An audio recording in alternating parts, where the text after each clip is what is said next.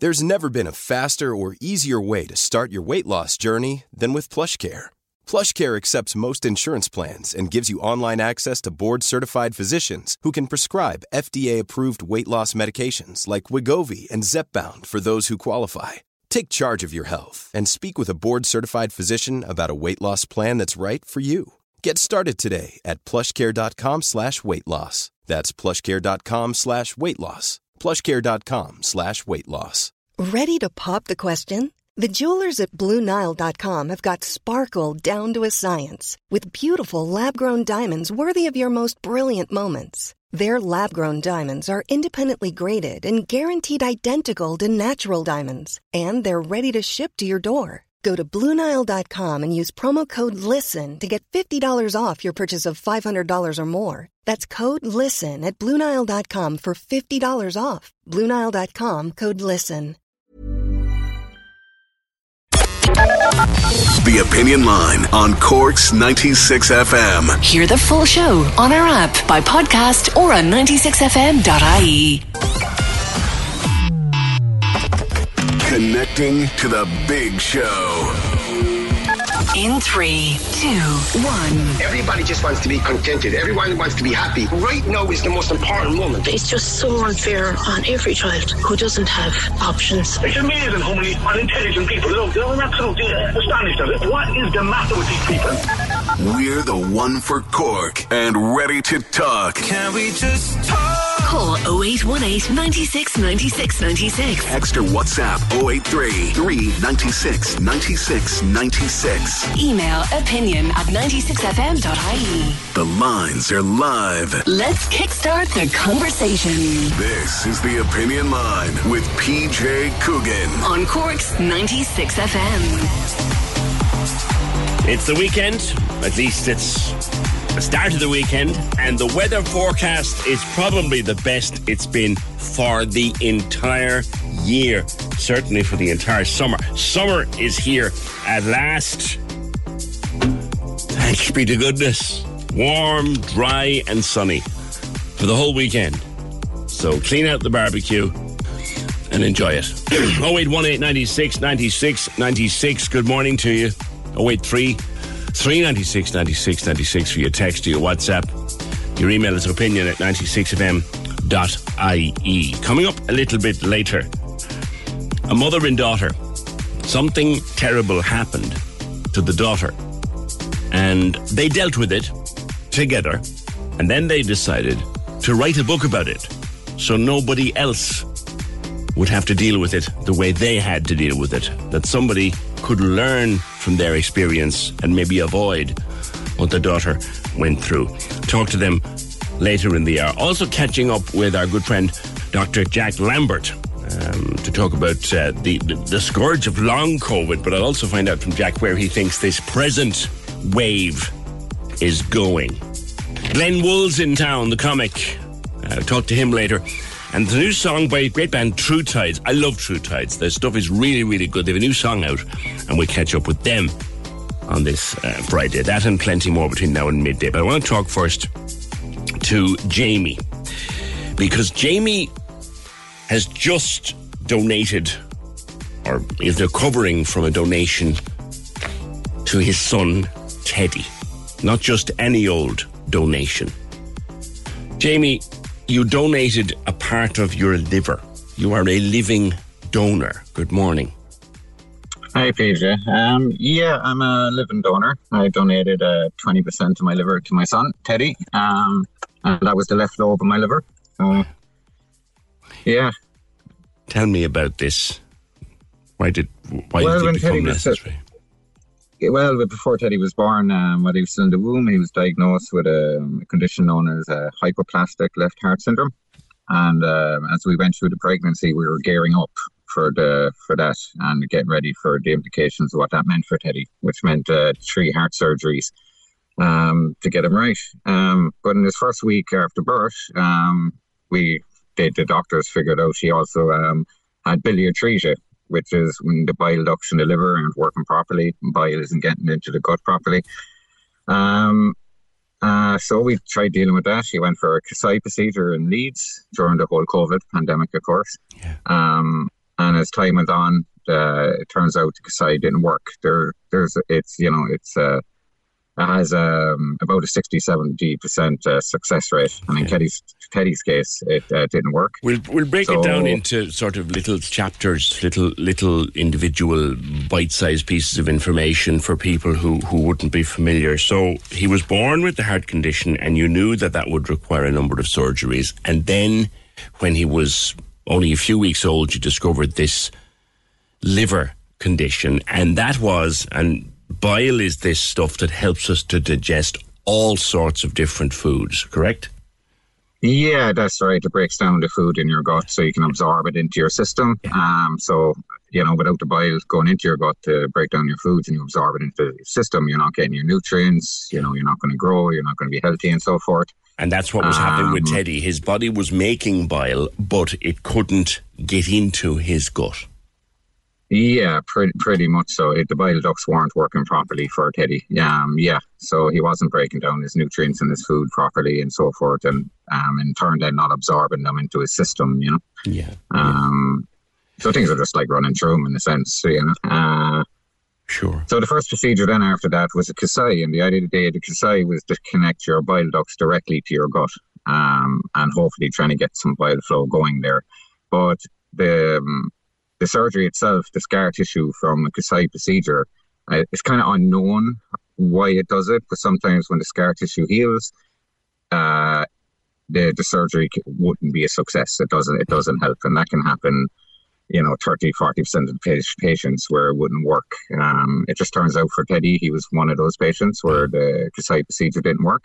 But it was definitely the best option to go with at the start because he got he get to keep his own liver. You know. So this procedure was Um, kind of, if you want, a little bit of plumbing. They tried a bit of plumbing before they had to do anything drastic, and and, and then Yeah, yeah, yeah. That way he keeps his own liver and he doesn't have to go on a transplant list and so forth. Because you know, um, so yeah, they tried that, and we flew to Leeds for that during the whole pandemic. Um, the Irish Air Corps took Teddy over because with his heart condition, they had to fly the plane at a low altitude to keep the air pressure uh, at the right levels for Teddy. Wow. Um, so that was great. Thanks to the Irish Air Corps for that. Um, so flew to Leeds and we done the Kasai procedure. He spent uh, two weeks, three weeks in Leeds. We did as a family.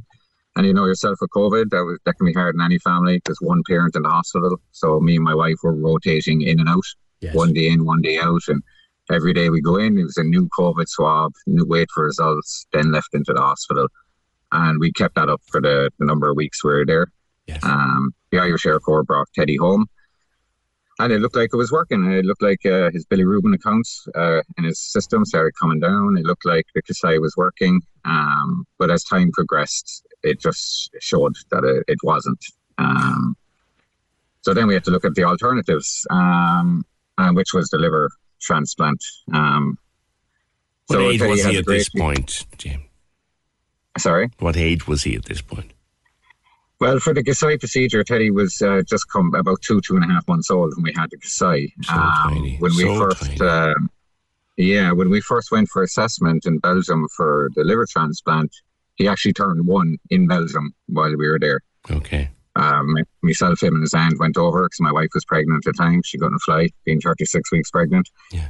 So he was he was one. Uh, that was no, November, December, just gone. Yeah. Um, we went back in January for another assessment to check his heart to see if anything changed. Because it was very delicate for Teddy to go for a liver transplant, having a heart condition. Um, so there was a lot of monitoring there to keep an eye on his heart to make sure his heart could go through the process. And then in February this year, we flew back, and on the 16th of February, myself and Teddy went into surgery together. Okay, let's let's break down the, bits in between that. Like uh, when you're told that your little boy, your very small, helpless little boy, that his only chance is a liver transplant. How does how do you how do you process that? To be, be honest, I don't think you do really process it. I don't think I did. I think if I looked at the whole picture as a whole, it would overwhelm me and it would have broke me apart. Um, but I think I personally, I, I just took one battle at a time. Yeah, Um, so first it was like, okay, we get him to the Kasai, we get him through the Kasai, we make sure he survives that, and we hope that works. And when we were told that uh, that didn't work and we have to do transplant, then my next battle was let's get to Belgium and get through the assessment. Let's make sure that I'm a good donor for Teddy and that well, I can be his donor. Let's let's. So that was my next. Yeah, let's break that down a little bit. First of all, um, how did how did it enter the conversation? Shall we say, Jamie, that you might be his donor? How did that come to be? Well, me, myself, my wife, we done the research on if Teddy took a, uh, a, live, a donation from a, a deceased person. Um, there's a higher percentage of um, success rate from a living donor than there is from a deceased donor. Um, and we were reading, we were reading into it, and we looked at that, and we were like, well, the, the best way to go is a live transplant from a live donor because it's such a higher success rate. Right. So that's what initially sent us that way. This is the best chance for Teddy. This I is see. the best outcome. So this is the why we're going down this route. And so, am I right in saying that even though we have some magnificent transplant teams in this country, and we do quite a number of liver transplants. We don't do living donations. Is that correct? Uh, well, I, I, I can't comment 100% on that okay. because I'll tell you why.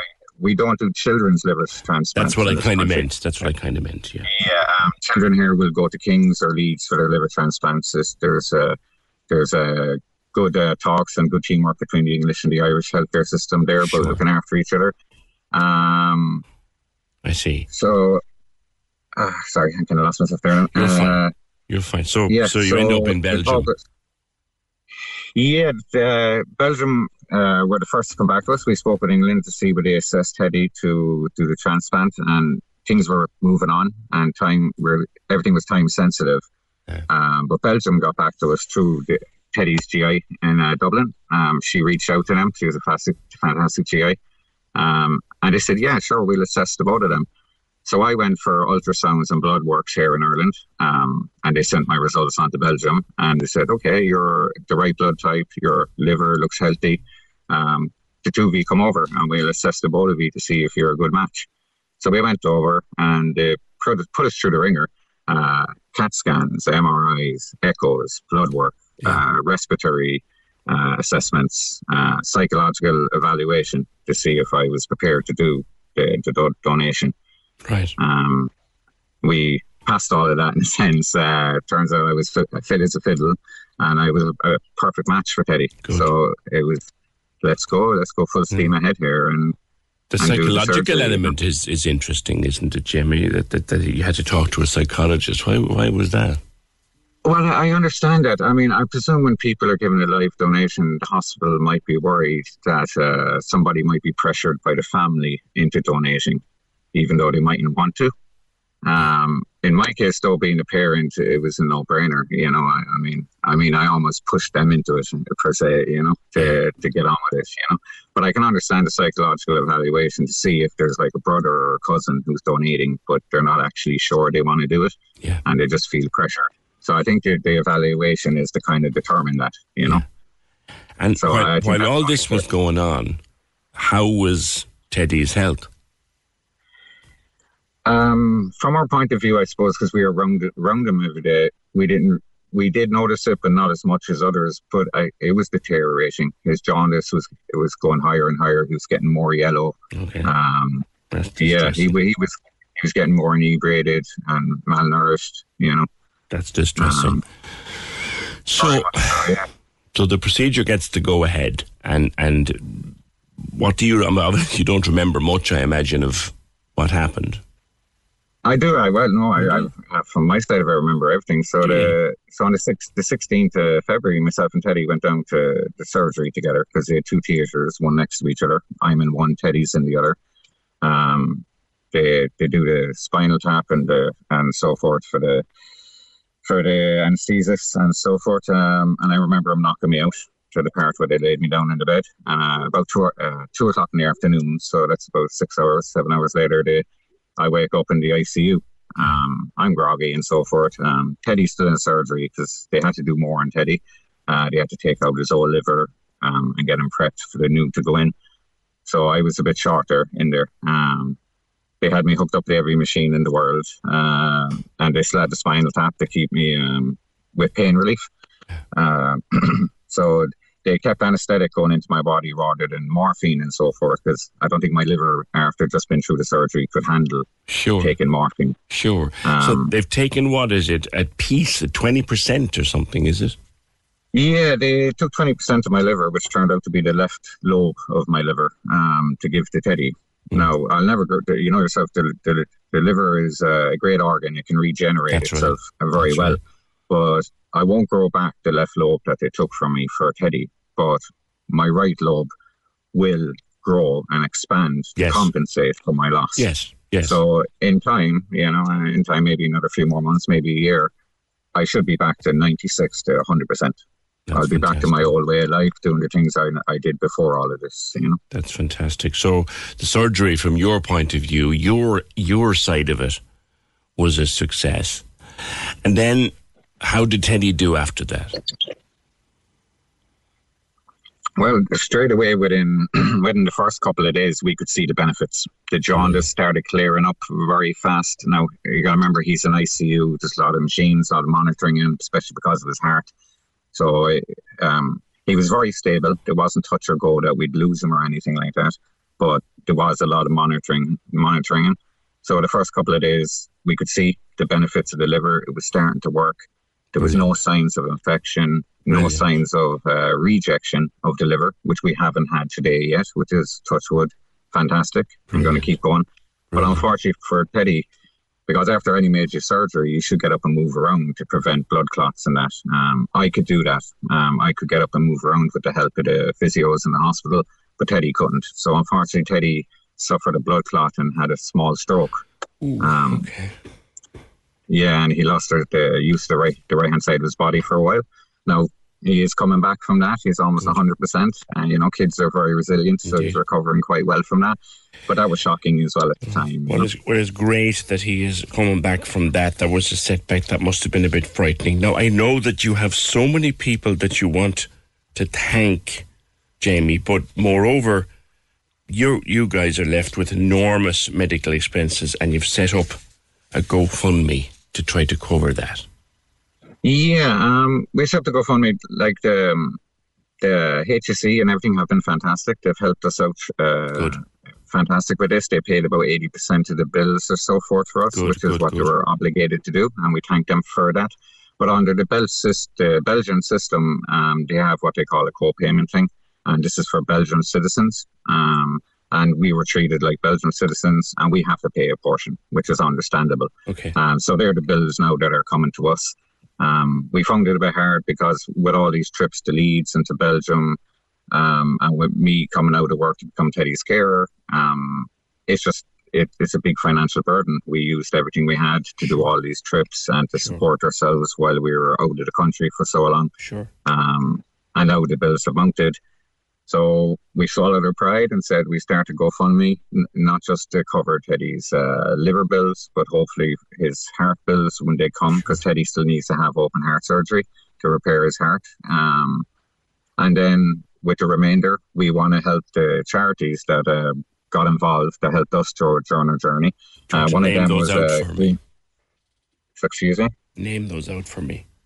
Yeah, um, there was uh, the Cliona's Foundation. I'd like to just to give a shout out to them. They were fantastic with helping us financially to go to Belgium when we went there for seven, the seven weeks for Betty, Teddy's transplant.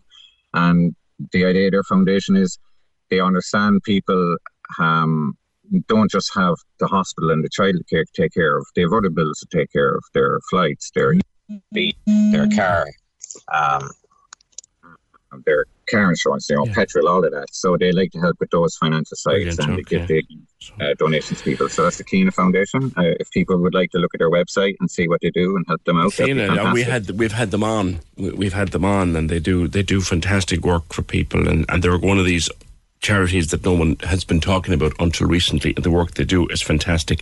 The GoFundMe will come up on a simple search, Jamie. Medical bills for Teddy's liver transplant. He- you are on the road to recovery. He's got massive heart surgery ahead of him, but he's on the road to recovery. It's a huge Yes. success story, and I'm, I'm just so, so glad that it all seemed to be working out well. Uh, and I, I suppose there are no words, lastly, Jamie, there are no words to thank the, the brilliant doctors and nurses and professionals? Um, yeah, I mean, I suppose I, I do have words like um, the GI team and the, cardi- the cardiac team in Crumlin. They're fantastic individuals. The nurses and doctors have stayed with Teddy's side the whole time and supported us. Um, the physios, speech and language up there, the same. They've done great work with Teddy. And the same in CUH, the paediatric doctors and the Seahorse and the nurses and the Seahorse Brilliant. have stood by Teddy's side and made our journey a lot easier with the work they've done for us. You know, these HSE workers on the ground are phenomenal. They absolutely are. And they've got great hearts and they're kind people. Uh, very, very grateful we've had them all on our side, you know. Well, long may his recovery continue in the direction it's going and yours, and very kind words for the people who've done all that for him. Uh, Jamie Good, uh, talking about his son Teddy, and our thoughts as well with his mom Sheila and his sister, who's also called Jamie. Uh, she was born at the start of this year. If you want to find out more about that GoFundMe and read more about the family, just Google search medical bills for Teddy's liver transplant. Ready to go. go, go. It's showtime. The Corks 96 FM Best of Cork Awards are back. It's time to nominate places and services that are the best in Cork. Best in Cork. From best beauty salon to breakfast, best takeaway to gym, hairdresser to hotel, best bar to best local tradesperson, and more. See 96fm.ie now to nominate. Then stay listening. The Best of Cork Awards with localheroes.ie for trusted tradespeople with a 12 month warranty backed by Bord Gáis Energy. It's about damn time. Only on Corks 96 FM. Can we just talk? The Opinion Line with PJ Coogan Text or WhatsApp now 083 396 96 96. on Corks 96 FM. Do you know sometimes when you you talk to people uh, on this program or any program like this, you kind of think, well, they're now talking about something that could happen to any family listening to us this morning, and any family listening could be caught just as easily, just as innocently as they were. But not every family would write a book about it. Not every family would be as together and as organized, I think, and as close, I think, to be able to sit down and write a book about it. The book they've written is called When You Lose It. And I'm speaking of mother and daughter, Roxy and Gay Longworth, who join me now. Good morning, ladies. Welcome to the program. Good morning. I, I introduced it by saying this is a problem. This is something that could happen to any family, but I haven't mentioned yet what it is. Roxy, you were 13 when this happened. Tell, pe- tell Yeah. people what happened to you. Um, when I was 13, I was coerced into, by a couple 17 year old guys at my school into sending explicit photographs, which they then sent across the whole school, and everyone had them. And the shame and humiliation after just made my mental health completely deteriorate until I was self harming. How did it start, Rox? like flatty. It started. I was flattered to start with. It was. It was. You know, they were older. I was only thirteen. I was so young. I was quite flattered, and then very quickly there was just a huge amount of pressure to send these photos. And when I said no, the pressure built and built. And as soon as they had one, they used it to ask for more and more explicit photos with the threat that they would send them to everyone at school. Wow. Gay, when did you realize, or did you realize something was wrong? I, I had no idea. I, I didn't know anything was happening um, until Roxy had been dealing with this all by herself for about nearly two months. So I, I was brought into school three weeks into term and told that Roxy had been sending photos to boys. That, that's how it was put to me. Right. I was blindsided. Yeah. You were clearly, Roxy, you, were- you felt helpless and, and you felt you'd been looped into this and you felt you'd no one to turn to. Yeah, I mean, when they were when they were making these threats, it didn't you know, it was like send the photos or we'll send them to everybody else. And that didn't feel like an option. Like that wasn't a choice. Like the thought of everyone having them and my parents finding out was just, it, it wasn't an option. And I just, I had, I felt like I had nobody. I was completely on my own and I, I was completely trapped and they just owned me. Yeah. And tell me, did you think about telling your mum at any point? I tried once um, to kind of tell her this was when it had gotten really bad, but in the third person, I sort of I told her that I had had an idea for a book about a girl who had done what I had actually done, what had happened, like and just to kind of see what her response was. Um, it wasn't and, good. and she basically said, anyone who does that is really stupid and basically deserves what they've got if they've been that stupid. And it's really hard to write a book about a main character that you don't like. So I thought, I'm, yeah. Pretty hardcore, right? Yeah. Um, I mean, I, I was just, I was trying to be so emphatic that it was a dangerous thing to do. And of course, it's one thing saying don't do it, but what I, what you never say is, but you know, if something has happened, like if you do drink too much at a party or somebody, one of your friends takes something they shouldn't have taken, call me. You'll never be in trouble for calling me. But I didn't say that about photos. I was like, don't do it. We've all had the conversation with our teenagers, gay, I think, or many anyway. This way I said it can happen in any family. And I've had teenagers myself, so I kind of know what I'm saying here. Like mm. they come to you with a story and they go, you know, I've got this friend or this this girl at school or third party. And was there a suspicion there at all that she might have been talking about herself? Really, genuinely, no. I mean, you know, she, she had just turned 14 at that point. It was, it was unimaginable to me. Um, I'm, I'm sad to say. I, I, just couldn't imagine that. And she had, she had changed. I think she had changed, but you thought that's part of being 13. And yes, as I say, as a parent of teenagers, I know there's a thing happens when they're 13. I mean, I, I was definitely, you know, I'm the police keeper. I'm the, you know, I'm the one who says no. I'm the one who gives the curfew. So, you know, I, I was expecting a bit of pushback because she was a teenager. So um, I didn't, you know, I didn't see it for what it was, which was a really a, a cry for help. So I would say to anyone, if the if their behavior changes as dramatically, well, it wasn't even dramatic, but as noticeably, mm. then dig, start digging somehow, find a way to have a conversation. Because I retreated because I could not look my mum in the eye. Like I thought, just from looking in my eyes, she would see what was going on. I was so embarrassed. You were so afraid that she might find out. Yeah. Yeah. Mm. It must have been. It must have been a, a horrible place to be, Rox, was it? Did you think yeah, there was I mean, no to lose control? Yeah. To lose all control of your body and your life like that at 13, and 14, it's just it's pretty unimaginable, to be honest. So yeah, you you yeah. Sorry. Go on. Go on.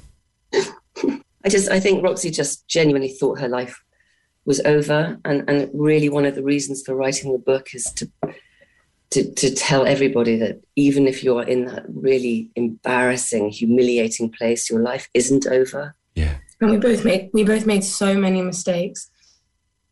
And because the book is written from two separate narratives, we've written completely separately our own experience. You yeah. see very clearly my mistakes and my mum's mistakes. Uh-huh. Mm, so hopefully no one else goes through it. And that's that and that's why the book is so important, and, and I'll come to writing it in a second, but just to continue the story for a moment. So, Gay, you're called into the school, and yeah. the, the version of events is, or that you're told, is that Roxy has been sending out pictures. What What's your immediate reaction? Um, immediate reaction is like being punched in the solar plexus. Um, and but when I started thinking about it, I, I did ask, you know, who, who who the boys were, you know, who, I, was, yeah, I, I, it's really hard to go back to that moment because it's it's the kind of moment that our family life slightly, you know, ended.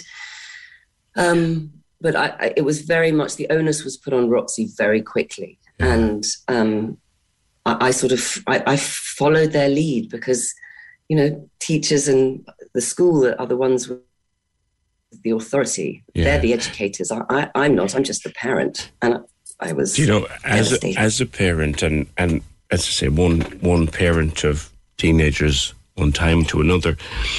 Your was your first instinct to confront Roxy, or was your first your first instinct this can't be right? It was a bit of both, actually.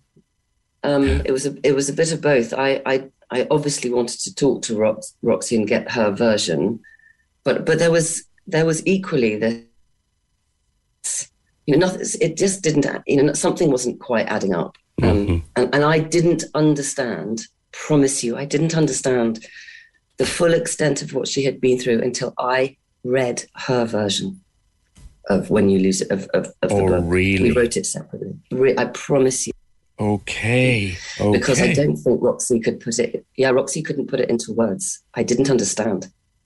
And and Roxy, when it all came out, and I'll come to the book now in a minute because it's a great way to bring the bring the book, the writing of the book in. But when it all came out and mom knew, what was your initial reaction?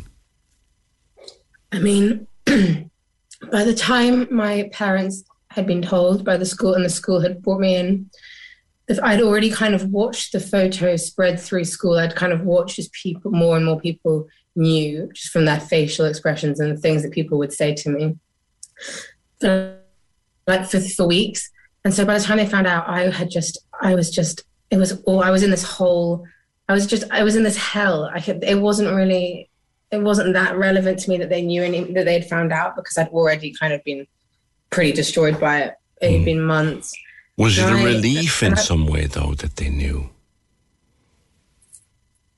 I mean, not really. I, I, I didn't feel like I had any had anybody after that. And I was just completely, I was so ashamed and I felt so guilty. Mm. It was just, it was this, it was this overwhelming guilt. I never thought I was a victim of anything for years and years after. Like it was, I just, pun- I felt like I needed to punish myself. Yeah. I should remind people you're, you're 19 now. So the writing of the book, first of all, the idea for the book, where did whose idea? Well, I take it it was probably you, Gay, because you're a writer anyway. But well, well, actually, it, it, it was Roxy. Was Roxy it? wanted to write. Yeah, she wanted to write it. Um, when when she got her life back on track, and she was at sixth form college, she was doing A levels, and she decided to write it um, on her own. And I think it was a sort of a hundred thousand words of pure, just release. Right. And then she said she wanted me to help her because I'm a writer, but I also ghostwrite. Because it was an hundred thousand word rant of anger. I was so angry, and so in the evenings I would just uh, explode and write it all down, which I probably needed to do. Yeah. But it wasn't very readable, or it wasn't going to be helpful for anyone because it was just angry. So we decided. So we thought in our wisdom that I would ghostwrite it for her. So we sat down, as I do with anyone that I'm ghostwriting for, to have the first interview. And within about three and a half minutes, we we stormed out because when Roxy first started speak, telling me, I was like, well, it wasn't quite like that. This happened, something else happened. And she was like, it wasn't like that. And I was like, well, it wasn't really like that. And we realized that our separate, our separate accounts were completely different. So uh-huh. instead, a few, a couple months later, we went into the first lockdown and we went into two different rooms and we realized that we hadn't told any, we hadn't told each other what had happened. So we went into two different rooms and we wrote our separate accounts, sort of like an extended letter to each other of our own experiences. Wow. Yeah. The 100,000 word rant, as you refer to it, Roxy, like, did you read that in its raw form, Gay? Um, I did.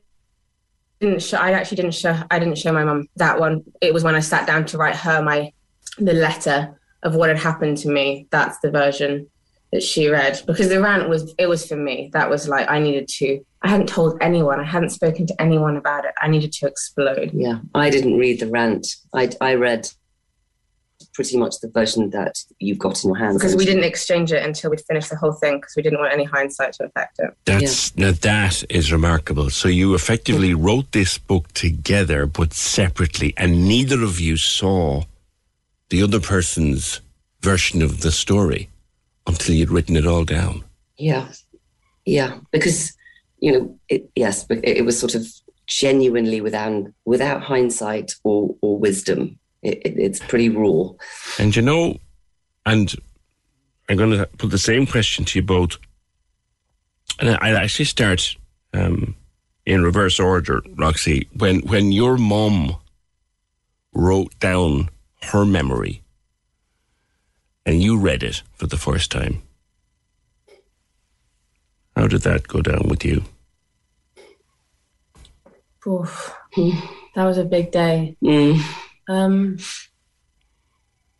I was angry. I have. I still probably am a little bit angry. I have a lot of things to get my head around the way that she handled things, and but it helped me start to understand the decision she made.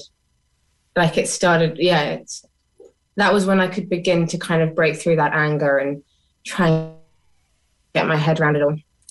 Um, I also she's an incredible writer. So the other part of me was like, oh my god, this is this is. I know she's writing about me, but this is still horrific. Damn. and the third part was like, oh my god, we might actually be able to help people with this. Like, yeah, we might actually be able to help. Which was, you know, it was a horrible thing to write. It was just, it was a horrible thing to read, and we had such opposing versions. And then, but we kind of brought together in this thing, which was like, this is good. This could help people. We can actually make something come of this horrific three year period of our lives. Yeah. And Gay, when you read what your daughter had been through for the first time, heartbreaking, um, so sad, uh, very difficult to um, revisit my version, knowing now what I did not know then. But a little bit like Roxy said, you know, as awful as it was, you know, I, I thought it was good. You know, I thought it was a really strong piece of writing, and I was staggered by Roxy's writing. Um, you know, she was only she was seventeen or eighteen when 17. we wrote it. I mean, seventeen. It's phenomenal. So DNA um, is a wonderful know, thing, isn't it? Kay? Yeah. Do you know, I I just wish that I had read that book when Roxy was 13. I, I think it would have all been very different if that had been the case. Yeah. You're both I you are you very close now? The two of you. I mean, my mom's not my best friend. No, that's fine. I'm your mum. uh, yeah, we go have cocktails together, It's quite nice. And we have we have a relationship, which it was very possible after everything that happened because we really drifted apart for a couple of years. It was really possible that we never would have sat down and had the conversation that brought us back together, and that's what the book did. So, you know, it, it really saved our relationship. Yeah, agreed. It saved your relationship, and it could well save many, many other families from going through what what you went through because I think that prob- what's in it is probably an observation from one to the other of how these things can happen. And the lesson from this book is it could be anybody's family tomorrow. It's an incredible piece of work. It's available now. It's called When You Lose It by Roxy and Gay Longworth. Congratulations to you both. You've written a very, very important book, and thank you for being with me today. Oh, thank, thank you, you, so much. So much. Cheers. That's that's Roxy and Gay. The book is called When You Lose It. If you need help, uh, if anything that you've been listening to has triggered anything within you, you can contact the Sexual Violence Centre, Mary Crilly's team, uh, 1 800 496 496. You can text them at 087 1533393. You can pop them an email info at sexualviolence.ie. and there is an uh, intimate image abuse hotline also. And the book is called When You Lose It, Welbeck Publishing. And I'm very sure my friend John Breen in um, Waterstones, or indeed the good people in Dubray, or any bookshop can find it for you. It could be your family tomorrow. It could have been my family when. Thanks, wow. That was he was. See, guys, it would be. It, it could have been my family when, when when my daughter was thirteen. It's a it's a crucially important book. Michael has contacted us from or about his brother who is in Schiphol Airport in Amsterdam. And in case you thought Dublin was the only airport where things are a bit dodgy of late, that's not true anyway. But there's five hour queues in Schiphol in Amsterdam. I've been there. Oh, God. Our thoughts with anybody out there right now. 0818 96 96 96. Now, the Godfather Challenge in Tony's Bistro. I went in there in, I'd say it would have been either 2011 or 2012. Probably 2012, actually. And I tried it. And I failed dismally. And I wasn't able to eat for, I'd say, about two days after it. The Godfather Challenge, in case you don't know, is one of Tony's Bistro's um, most famous attractions. It's 30 quid worth of breakfast, basically. And if you can eat it all, uh, you get it for free. And you've two and a half hours in which to eat it. And I got all the meat eaten, but I failed. I just, I just lost it. I was, I was banjaxed, as they say, after an hour. But Randy Santel went in and did it uh, originally in 2013, Randy, you did it in 4702. How on earth did you do that? Good morning. Hey, good morning. Thanks for having me on the show. I saw the video no, this morning. Uh, How did the heck did you do it? Nearly Christmas 2013. That's a lot of breakfast, I will say that. But actually, in 2013, during all kind of the same trip, I beat the top three biggest breakfasts in all of Ireland, which was a, a pretty cool feat because most of them were undefeated. Uh, not the Tony's one though. I think I was like the third person to win that, but the record was like over two minutes or two hours. Yeah. So it was a, it was a pretty big deal that I did it in the 47 minutes. But no, it's just uh, you always just uh, it's all about stomach capacity really. So I know you got to have that ready, but then there's just so many different items as part of that challenge. So it, it, it has a lot to do with strategy as well. Yeah. I noticed from your video, you started with small pieces of meat and then you got through as much of the meat as you could before you even started on bread. I think my mistake was I started to make the sandwiches early and I filled my stomach with, with, with, with, bread. But I mean, you're not a big, you're not a very, you're not a, you're not a large man. So how, how do you get the stomach capacity for something like that? Well, I'm I'm larger than I was back in 2013. I will say that, but right. no, I don't. I don't think that your strategy necessarily might have been wrong. I think it was more of a, a stomach capacity thing. Yeah. Uh, I don't know if you trained for it or anything, no. but something like this, it's not something that you can just wake up and and do one day just for fun. That's a that's a lot of food. But no, one of the one of the reasons that I eat the meat first, and, and it might have been for you too, but you want to eat the meat while it's still warm and juicy. Yes. Uh, because as it as it as it cools down, uh, it just uh, it's just a matter of, of how it is. It just kind of dries out, and then it gets harder to chew and eat. And in order to get it down, you have to to drink more liquids in order to get it down. So, but uh, with the sandwiches, I plan on doing that again today because yeah. the juices from the meat, and then I might even dip it in the bowl of beans too, just to get the juices from the beans. Just trying to get it all down as quick as you can. And do you think you can break forty-seven oh two? Ah, you know what? I still have a lot of burger in me from last night.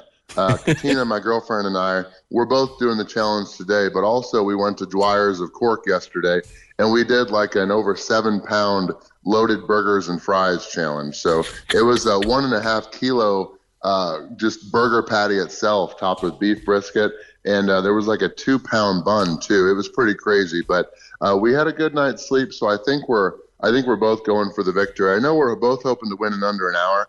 I'm definitely hoping to break my record for sure. Yeah, you guys uh, you you you met at a competition and, and, and now you become partners and you you did the box. Did you do a boxty challenge in West Cork? This enormous box. Yes. yeah, we went to the brick oven because uh, I went to uh, Cork a couple years ago, and I think 2018 Actually, it was the last time I was in Cork too, because I did a challenge at uh, the Oliver Plunkett. Uh, I did a, I did a burger challenge there. But yeah, we did. Uh, she did. It was like a three kilogram beef and Guinness boxty, and then I did a three kilogram uh, smoked haddock boxty. Uh, in a cream sauce, it was it was really good. Like that's a half that's a half a stone of fish and potato. yeah, it was over two pounds of smoked haddock. So I don't. Uh, I've had fish and chips since, but not too much other fish. yeah, two pounds. I mean, I love. I I love haddock. I love fish, but I don't think I'd eat two pounds of it and all that potato with it. And yeah, there was over three pounds of boxties or, or potato pancakes. but yeah, that was at the brick oven in Bantry. Brilliant. So, are you're back in Tony's? When are you? Are you going to Tony's today?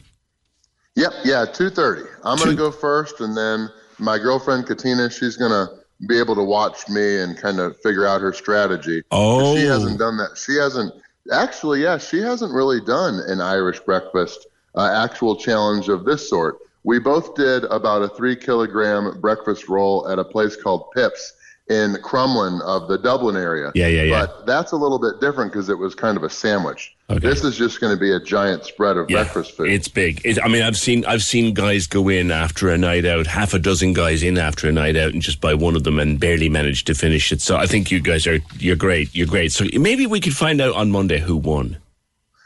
Hey, no, that would be great. Yeah, we're going to be. We've actually today's our one month anniversary. We've been in, we've been in Ireland since uh, June eighth, so it's been great here. Fantastic. But I'm hoping to be able to live stream my my challenge, which should start around two forty five. I think that'll be on my Randy Santel Facebook page. Very good. All right, look forward to it. Randy and Katina, good luck with that this afternoon. He's hoping to beat the record of 47 minutes 02 on that. Good luck to all at Tony's. Uh, great to great to see you still doing it, guys. Um, it, it completely defeated me, and I'm no doubt it would again.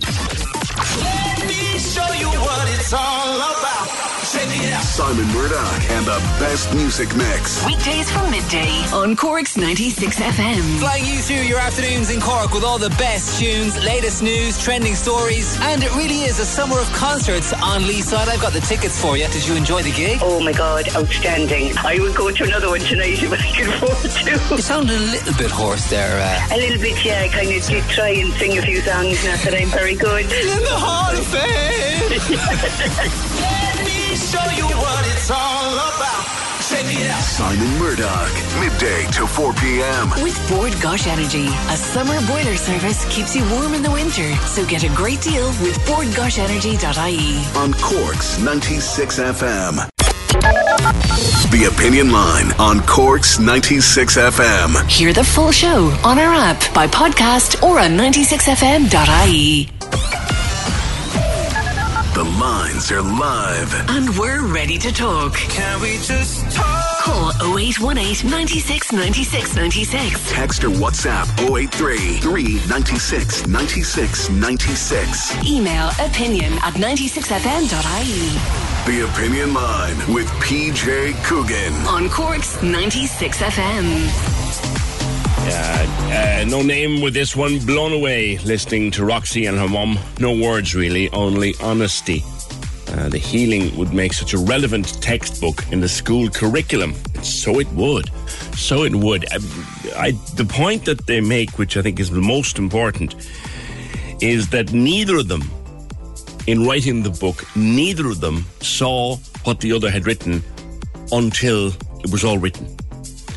Uh, they didn't write it together. They, they wrote the book separately and then brought the two versions of their story together. And that's the most powerful element of it. Uh, It's called When You Lose It. Uh, thanks for that. They were great. They really were great.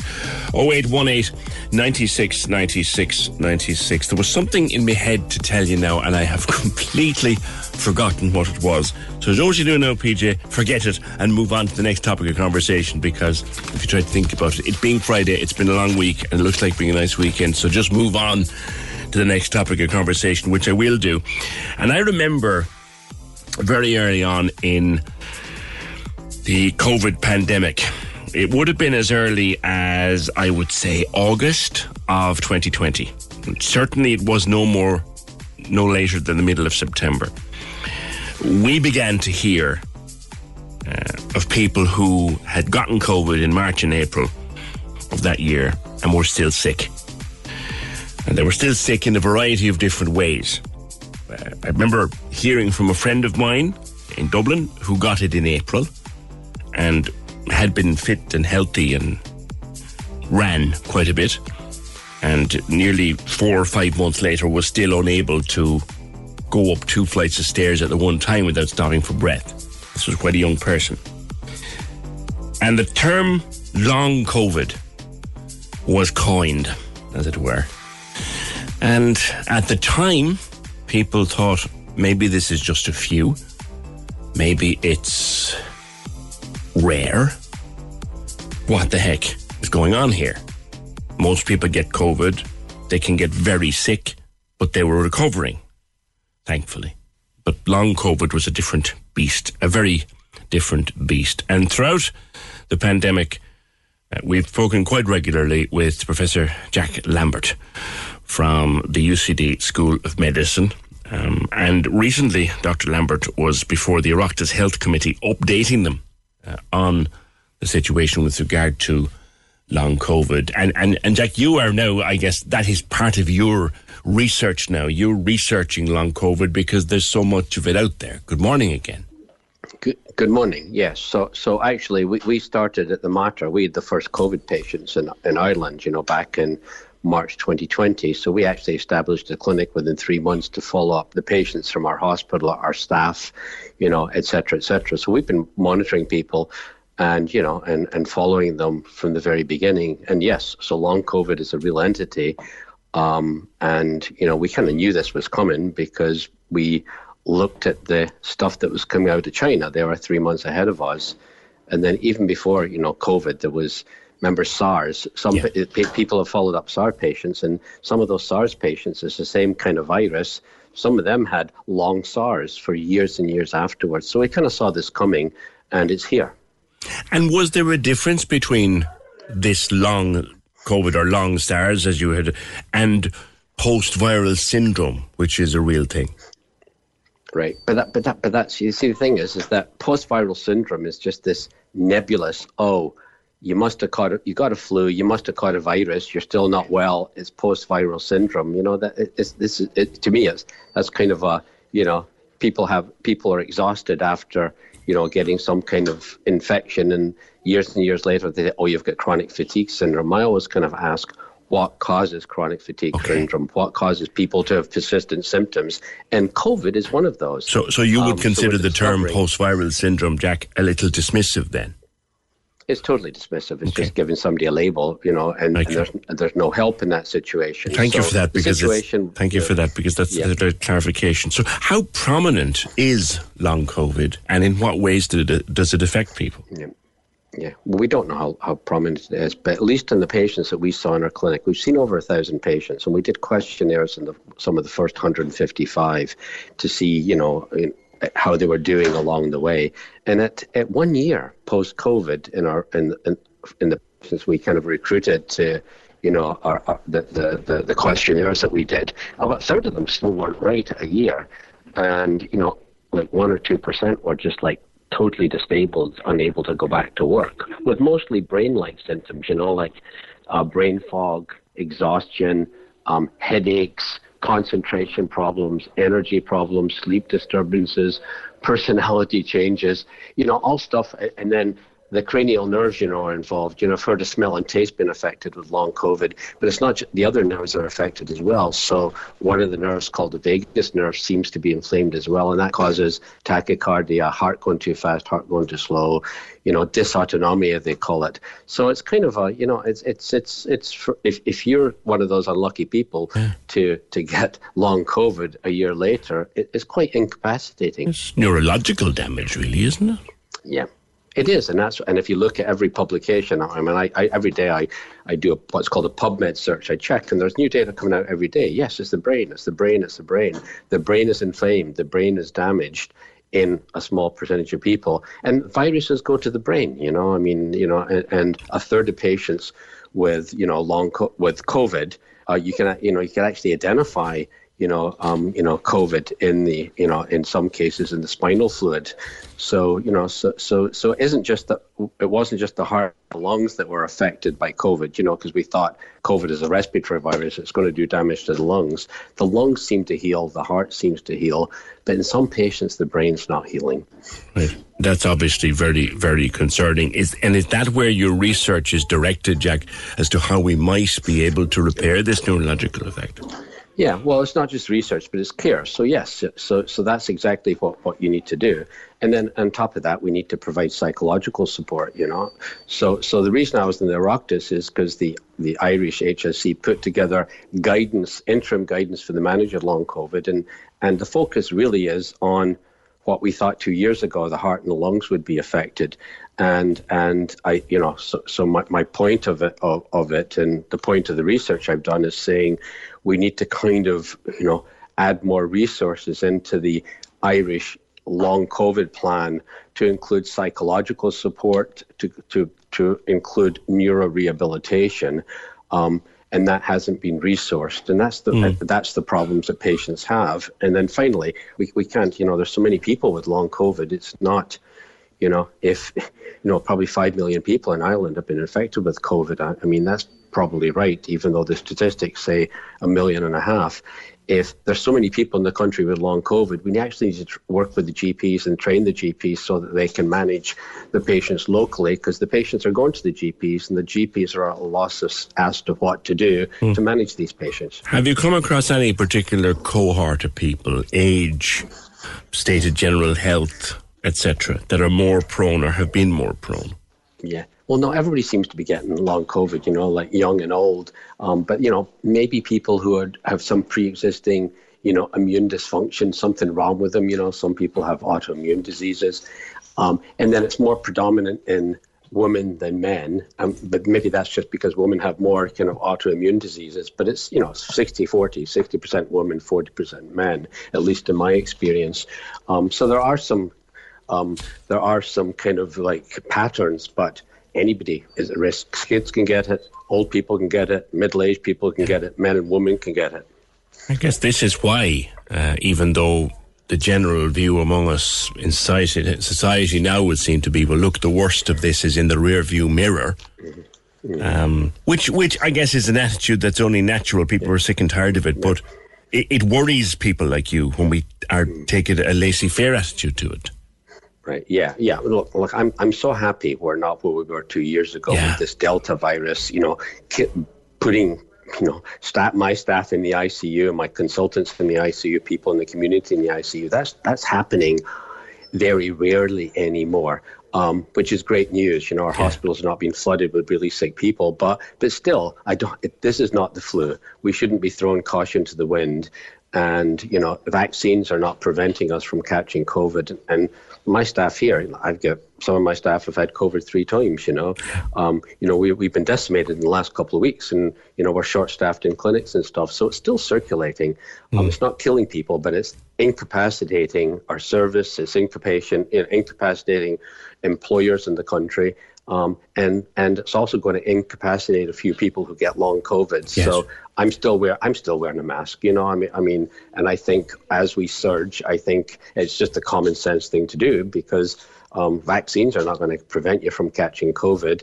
Um, you either take your chances, uh, get COVID, be out of work for 10 days, infect your family, and run the risk of long COVID, or you know, you, you yeah, get back on board to, to using mask again.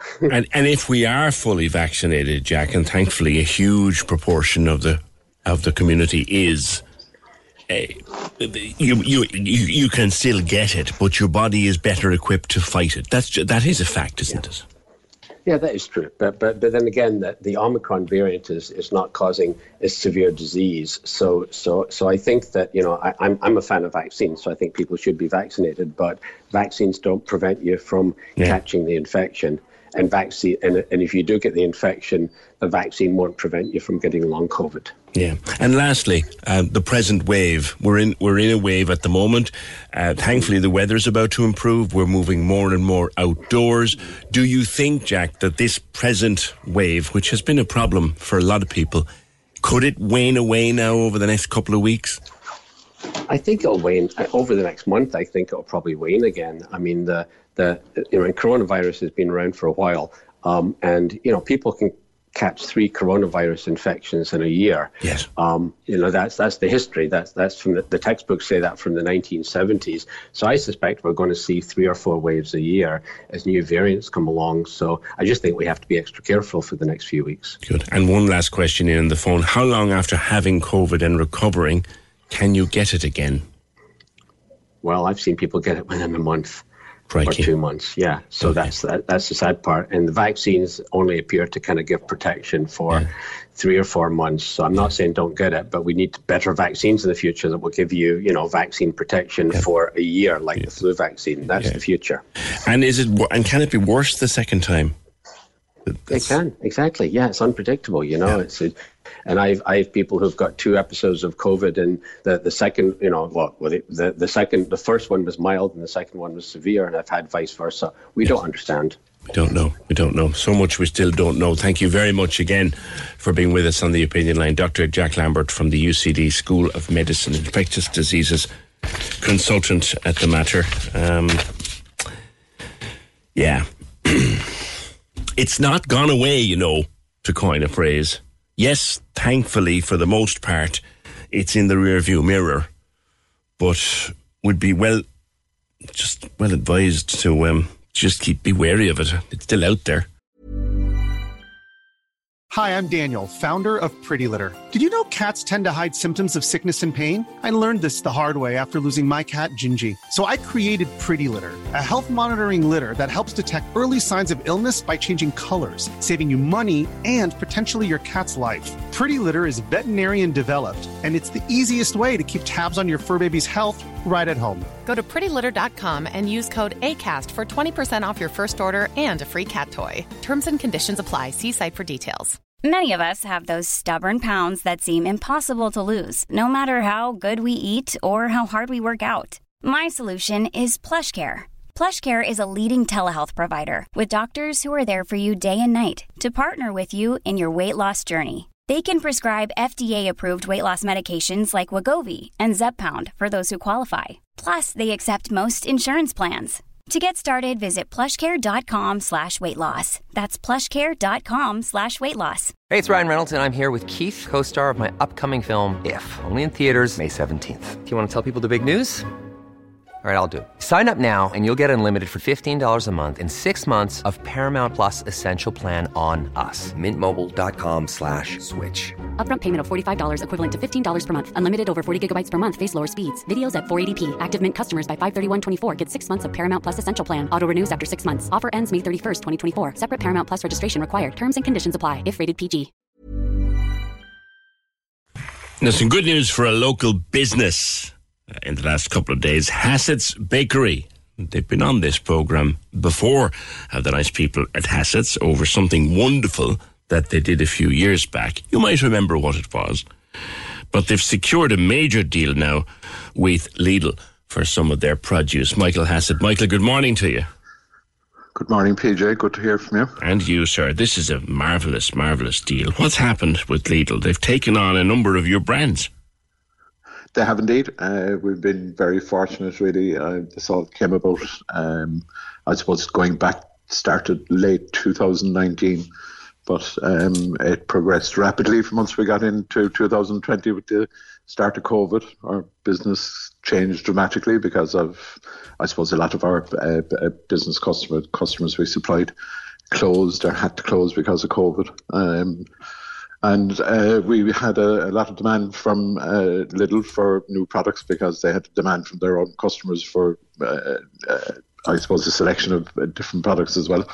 Uh, because restaurants were closed, they had no, nowhere else to go. So you know, supermarkets were thriving at the time, and we were very fortunate to hook up with them yeah. and started with a range of products with them in 2020, which were individual dessert products, and it they were a huge success and it kind of led from there. We developed uh, a couple of new products for them recently and that's the that's what started this whole new contract with them. Vanilla and custard slice coffee and cream slice jam and cream donut and chocolate cream eclair the best of the best under the Rachel H brand. Absolutely. Yeah Yeah, Brilliant. And and you know it has been a, a team effort really from the all the people in the bakery. They worked so hard to try and get this uh, across the line um, because it's such a big change. It's a massive contract. You know. Yeah, absolutely. And You've got to supply really a lot of cakes. There's a lot of Lidls out Oh, there. it's, it's uh, nearly 180 stores nationwide. So yeah, it's absolutely huge volume every week. But um, yeah, we've been very fortunate. We have a great team of people working for us.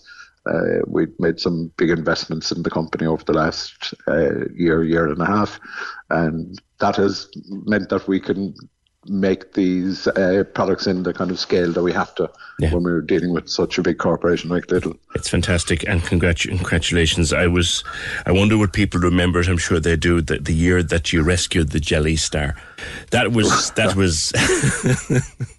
that's when we first talked on the program, and Hassett's has be, continued to grow and grow and grow, and it's wonderful to see it. Hassett's Bakery, six million euro deal with Lidl for the uh, provision of some of their best cakes. Uh, congratulations to all at Hassett's. And yeah, the Jelly Star thing a few years ago, what happened was one of the tins of biscuits was at USA Assorted or some one of those, the little Jelly Star disappeared. And there was panic. Oh, this was an existential crisis. People were afraid to, pe- people didn't sleep over this. And Hassett's stepped in and recreated the Jelly Star. And I think they still do it at Christmas. Thanks, Michael. 0818 96 96 96. Reminder to you, if you're out the back this weekend, and why wouldn't you be? Get the burgers on, grab a beer, get a book, and just sit out in the sunshine. We're going to get some proper summer and bring the music with you. The uh, Back Garden Festival, brought to you by Harvey Norman and JBL, your specialist in sound this summer. All the artists from all the concerts, all summer long. The Back Garden Festival. You can stream it on the app or at 96fm.ie. Did you ever wonder how much it costs GAA players to go around to training and to drive from work to training to home, back to training to matches? It's a very expensive pursuit. And because the GAA is an amateur organization, they don't get paid to the point where it is almost, it would appear, unsustainable. Libby Coppinger uh, is a Cork ladies dual player and joins me. Libby, nearly 1500 quid a month. Good morning. Good morning. How are you? Um, yeah, I guess you know you kind of you know the miles would be totting up, but it's not until you see the actual um, figure of what you're you know spending um, that you kind of realize how much is actually going into it. What Um, kind of travelling are you doing in the course of a busy week in high season then? Um, so I guess I kind of I'm trying to split my time between West Cork and um, the city because I you know I'm trying to save the mileage in the car and also just trying to save the amount of hours that my body's in the car as well. Um, but we'd be training with football. They train Wednesday, Friday, Sunday, and Camogie are Tuesday, Thursday, Saturday. Um, and then now it depends on the week. You know, when we're playing both, you mightn't be going to every session, but there'd definitely be three sessions for each team. So say, you know, the footballers would be doing three and Camogie would be doing three. Um, and then you're trying to get your gym session on top of it. So, you know, it's four nights in the car, um, regardless of which um, code you're playing, I suppose. And as petrol or diesel goes up, Yeah, exactly. Um, like it's never been too cheap, but um, it's getting you know less and less sustainable. I guess when you're looking at it, when you're driving by, seeing the um, the numbers for the fuel. But um, yeah, look, I guess it wasn't until I actually sat down and did up the costs for the GPA um, that I kind of it really drew my attention to it. Yeah, the Gaelic Players Association, of which of which you're a member. Like, is there any? Are there any expenses? Is there any expense scheme to cover the amount of travelling that players like you have to do? Um, last year now was the first year that we got any sort of expenses. Um, we received a bit of a lump sum at the end of the year, but looking back, it probably didn't cover, you know, more than a month or two. Um, at the time, I was delighted because it was the first time we got anything. But um, when you, in hindsight, I suppose you're kind of realizing what you're actually putting into it. Um, You, you, it's tiring as well, all this travelling. Yeah, no, like you, I suppose you know yourself. The traveling can be okay sometimes. It's I find the cars, you know, a bit therapeutic. Sometimes, you know, you can listen to whatever and kind of yeah. either get yourself right for training or you know, kind of come down off it because um, it could have been a tough session or whatever. But yeah, it's it's definitely tough on the body, and you kind of have to try and manage it so you're not um, mm. spending too much time in the car and making sure we're doing enough stretching after as well to prevent any injuries either. Yeah, because the car isn't great on the old back, particularly if you've been pouring after a, a heavy training session. You did seven or eight of you did this diary up for the GPA and did your figures. And like you said, you, you, you actually didn't realise how much you were spending until you sat and you wrote it down in the form of a diary. Do you think anything will come out of this? Um, I hope so. Um, I guess like you know, we as players, you want to be, you know, voicing your opinion and stuff, but you kind of don't want to be giving out too much in in your season. You're trying to concentrate on playing and you know playing to your best of your ability. But um, I guess thankfully the GPA are recognising it and they're trying to raise awareness. So I'm just happy to you know show what I've been doing and like it's you know it's not just me that is totting up a lot of miles. There's girls from Beara, um, you know, like Áine Terry and Claire O'Shea, and then we've the likes of Melissa um, and Roisin Phelan were travelling down from Dublin as well. So you know, there's girls who are just travelling within Cork and they're t- totting up crazy mileage, and then the girls who are living outside trying to um, commute back to get to training. So like it's all over, and it's not just in Cork. You know, it's it's all intercounty um, female players. If, if you take Beara somebody coming from, say, Allihies or anywhere like that, or Adrigole or anywhere like that, into the city to do a training session, that's that's a fair drive there and back. Tiring, if nothing else, but very expensive over those roads. Yeah, definitely. We were um, one of the girls was actually up in Galway last year, and we were joking that like she'd nearly get to training quicker than the girls would from Allihies. Um, which is madness, you know, when you are travelling within your own county. But yeah, it's it's everyone's totting up um, outrageous miles, and I guess just when you look at it, you're trying to. I suppose the big message is we don't want to be out of pocket for you know representing your county, and um, and it is a great thing, and we're all delighted to be yeah, able to represent yeah, yeah. our county. But um, I suppose it, it's good to shed a bit of light on it as well. I think when we're watching people on the television playing matches, and we're getting great enjoyment out of watching those games you know, I think what you've done as a bit of research is you, you've reminded people of the commitment involved, and, and there's a massive personal financial commitment involved as well. Uh, and for shedding light on that, uh, we thank you and all of your colleagues. Libby Coppinger, uh, dual uh, football and camogie player with Cork GAA. Thanks, Libby. Spending an average of up to 1,500 quid a month just to go to and from training. And they're amateurs. So they don't get paid for that. They don't get paid to play, and they don't get paid to travel to and from the games. And that was a survey they did for the Gaelic Players Association. It'll be interesting to see if it goes anywhere. Now, there's a new pirate trail started up, and you'll have heard a lot of publicity about this on the news, and you'll seen a lot of posters up, and I got a pack in front of me here with a map and some QR codes, and it's the locations of all the buried treasure for Cork City's playful pirate culture trail. And it looks just like so much fun. Dr. Danielle O'Donovan from the Nano Nagle program uh, joins me. Danielle, good morning. Good morning, PJ. Thank you for having me on. This looks like so much fun. Tell me more. Well, that was the intention. That was the intention. We really wanted to. You remember last year we did the Playful Culture Trail. Yeah. And um and it was all the 15 museums, galleries, and attractions, and lots of green space in between. And we said, how can we make it even more fun? And I mean, it, there's nothing more fun than the pirate, I don't think. So we just decided we had to fill the whole thing with pirates. So it now has a pirate theme. And the idea is that there's treasure in all of our museums and galleries and heritage spaces, as you know. And so we're asking kids to go and find it. And when they do, they can stamp their treasure map and move on to the next place. Okay. And the QR codes that you sent me, what are they for? Well, I've got a special request, PJ, for anybody out there who is um, in a, a hospitality business or any kind of business.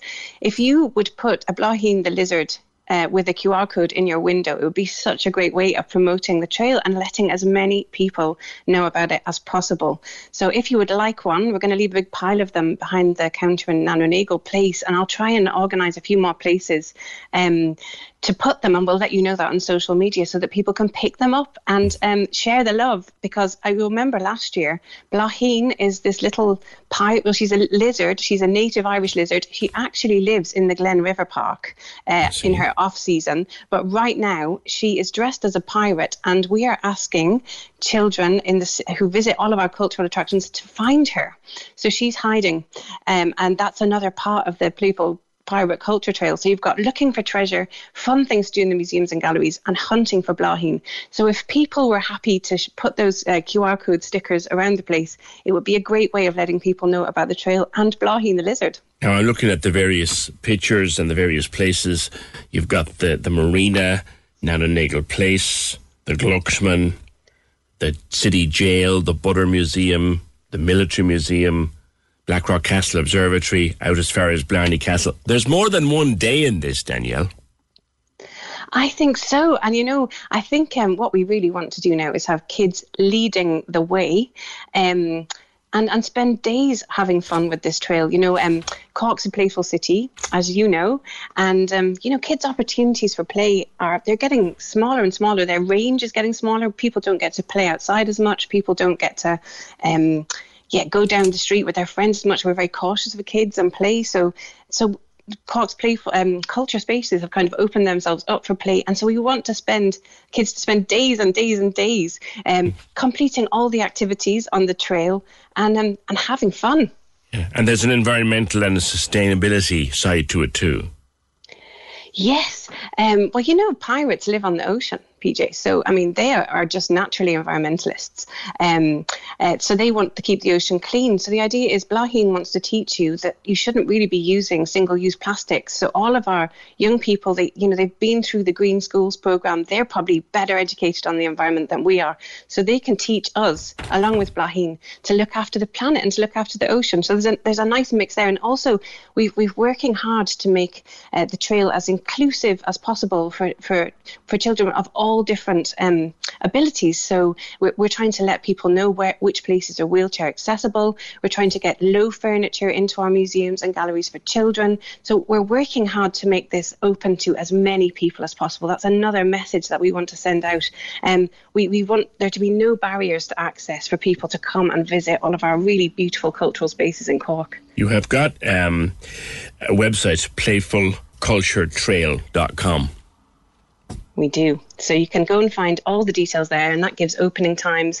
Uh, it gives that access uh, um, information that I was talking about, and um, also just to say around the edge of the map there's a whole other set of activities that people can do remember last year we had um, 30 different things to do. Well, we've got 20 kind of maritime thing, uh, things to do around the outside of the map. So there's actually so much to, to do on this map. It's your whole summer sorted. Okay. All right. Good luck with it. And I hope it's a huge success for everybody involved. Uh, Dr. Danielle O'Donovan from the Nano Nagle Program Manager. And it is, it's fun. And if you've got a couple of kids and you want to give them something to do on a summer's afternoon, it's great. And the QR codes and the maps, uh, you'll find everything on Playful Culture Trail Access all areas on Cork's 96 FM. Your guide to nightlife on Leeside. Hi, it's Michael here with an update on Cork's entertainment. Tickets are now on sale for three nights of Tommy Tiernan's brand new show, Tomfoolery, coming to Cork Opera House this October. Check out corkoperahouse.ie for further details. Access all areas. Following a run of successful shows in 2019, Cork Rocks returns to Cork Racecourse this summer and has announced Hothouse Flowers as their Cork Rocks headliner. It takes place at the the racecourse on Friday, July 8th. Access all areas. You can contact us here at Access All Areas if you have a show, play, or exhibition coming up, or any live streaming events by emailing us at aaa at 96fm.ie. Access all areas. With Harvey Norman and JBL, your specialists in sound this summer. On Cork's 96 FM. Can we just talk? The Opinion Line with PJ Coogan. Text or WhatsApp now 083 396 96 96. On Cork's 96 FM. Now, if you are heading off on holidays this weekend, make sure that you've got our apps downloaded before you go onto your smartphone or onto your tablet and have them ready so you can listen to us by the pool or on the beach or wherever you happen to be going on the holiday. Download the app now, and then even when you're away, you can listen to us. You can contact us here at the Opinion Line for free. You know, you might be just listening by the pool of a morning and a thought would come into your mind. You can drop us a voice message or give us a call. Uh, 083 396 96 96 is free, of course, on WhatsApp. And if you have a smart speaker and you're bringing that with you, well, you can just ask it to play Cork's 96 FM. So we don't ha- you don't have to leave us at home. And the podcasts are all on the app as well from the show. So there's no excuse to lose contact with the opinion line while you're away on your summer holidays. 0818 96 96 96. It's been a busy and exciting year for our for True Tides. I've been following their fortunes uh, for quite a while now. They have a new single out, which I'll play for you in a little while. And a few years ago, or a few weeks ago, rather, they also packed out them and uh, the youth orchestra packed out the city hall. Exciting times. Cian McSweeney, good morning. PJ, good morning. It's uh, great to be on your show. You're absolutely flying it, lads. Uh, yeah, no, it's great. It's fantastic. We're we've really been enjoying uh, kind of getting back after a, a, a, long two years of waiting around, yeah. and uh, it's just fantastic to be back playing shows. And as you mentioned, there, uh, packing out Cork City Hall with the Cork Youth Orchestra and uh, playing our music again to that many people uh, was just unbelievably special. Pierce McCarthy, who I know is a huge fan, is still talking about that gig. Uh, Pierce is a legend. Yeah, yeah. I saw him after the show there. Uh, that was some crack. yeah. the, the, the pandemic really you you were you guys were just on the up and just starting to take off when it hit you at just the wrong time. I know, and I think it's kind of a story for so many artists, really, you know, in around that time. And, uh, you know, it, we really started to, we'd signed, uh, you know, record deal, we'd done all this sort of stuff. And then we were like, right, here's our plan for the year. And uh, we'd already decided on a song called Survive that December 2019 before anybody knew anything was happening. and then uh, as our release date of March 27th uh, approached, we were like, Oh my God, the whole world was shutting down, and we thought, is it appropriate to re- even release a song called Survive? And then, yeah. you know, we realized, I mean, you know, we just had to, to plow on and do what we love doing and, and put music out there that yeah. feels good. And uh, thankfully, it really connected and went great. So yeah. we just kept busy. It's really popular. Your music is, is really popular, and, and it's great to see. And I love the production values in it. It's, it's really well put. And your Facebook has got some videos of making the new song. It's great fun to make a song, isn't it? To get in and write it and do it and rehearse it and play it. It's fun. We're very fortunate, uh, you know, to do what we love uh, uh, and to be able to do it with people we love. You know, I mean, I've got my two brothers, Owen and Connor McSweeney, in the band with me. So, uh, you know, we, we really get on with each other at this stage. We got all the fighting out of the way many years ago when we were kids and uh, we get on great. And then we, we work, we often work with this brilliant producer. Um, he's he's based in Dublin. We won't hold that against him, but uh, Philip Magee is his name. He works with Kodaline and all these people, and he's just a great guy. And yeah, we always try to just make it a, an enjoyable experience, especially with songs like Beating Heart, where where you know you want the feeling to be yeah. joy. That's yeah. the kind of that's the vibe we want to give across. Yeah. That's what we do at our shows and I think you know when you put yourself in into the music like that, I think it shows. You know. Yeah, the, the, I forgot about the, the marquee as well with the Coronas. Like that, it was phenomenal. That was the day you released phenomenal. the song. That was the day the the song came out.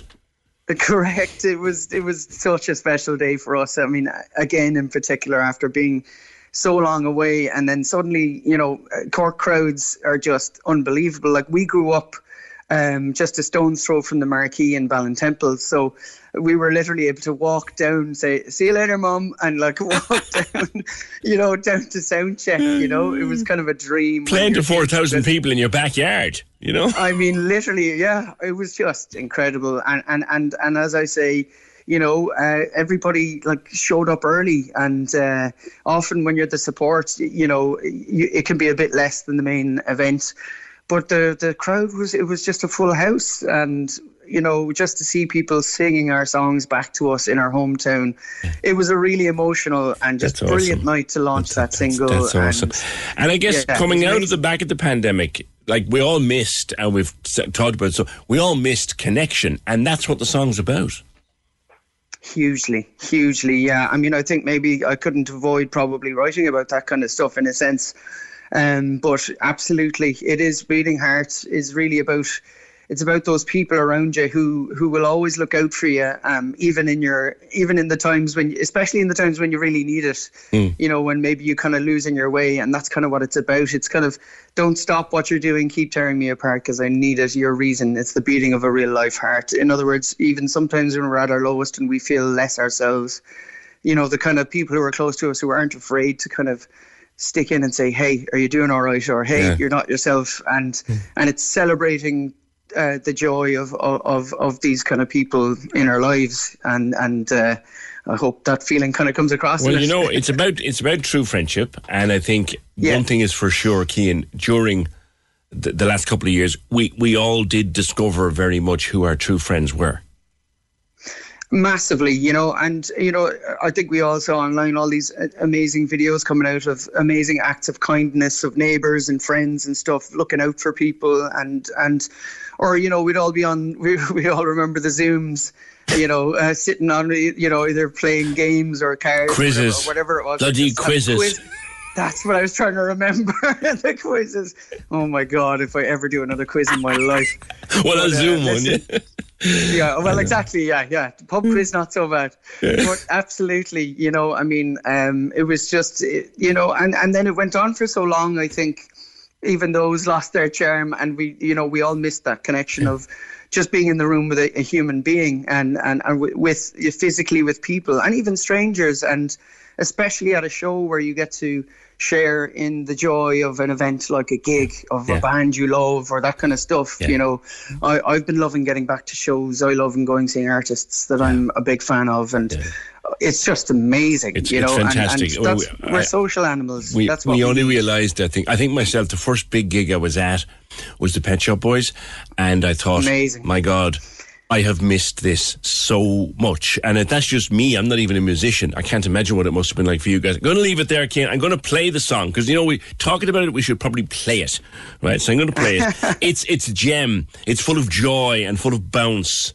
and full of energy, Oh, and, and I love it. And congratulations, and and good luck with the rest of the career. And we must catch up from time to time. That's Cian from True Tides, and here is the song. This is a gem. It's called "Beating Heart" on Cork's ninety six FM. The Opinion Line on Cork's 96 FM. Hear the full show on our app, by podcast, or on 96fm.ie. The lines are live. And we're ready to talk. Can we just talk? Call 0818 96 96 96. Text or WhatsApp 083 396 96 96. Email opinion at 96fm.ie. The Opinion Line with PJ Coogan. On Cork's 96FM. Yeah, I remembered what it was I meant to say to you after 10 o'clock. Um, good to see the development there with Owenacurra and the uh, petitions committee of the Oireachtas. And wasn't aware there was such a thing, but the petitions committee of the Oireachtas listened to passionate defence yesterday, really moving testimony on behalf of Owenacurra and the families there.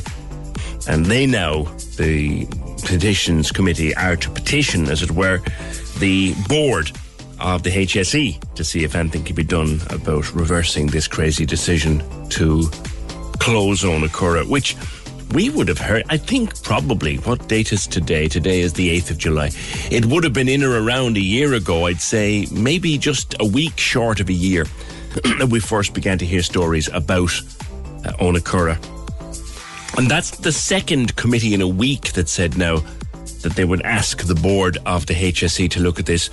I remember last weekend reading that the Oireachtas Health Committee itself had now uh, thought, pledged that it would write to the board of the HSE to see can anything be done. Because, and I'm not speaking out of turn here, and I'm not standing in anybody's toes by saying it, but in the year that we have been covering this story, the only people who actually want to close it, the only people who think closing it is a good idea, the only thing people that think there's no alternative to, but to close it are local HSE management. Nobody else, nobody else seems to think it's a good idea or even sensible at all. So we said at the start we would follow it to the bitter end, and follow it we will. Uh, whatever that bitter end happens to be, and let's hope, let's hope that it works out well for the people that are down there. Good morning to you again. 0818 96 96 96. The text or WhatsApp is 083 396 96 96. Now, I personally don't imagine I'll be watching a whole pile of television this weekend. In fact, in the summertime, I hardly watch television at all, particularly when the weather is like that. But I know that thousands of you sit down every night now at nine o'clock. It's almost like a drug. You have to get your daily fix of Love Island. My daughter was home uh, the other night. And no, the sun didn't matter, the food didn't matter, the fact that we were sitting out chatting, that did no, no, no. Love Island had to be watched. Had to be watched. Uh, Kendra Becker is editor with goss.ie. It really has a grip on people, hasn't it, Kendra? Good morning.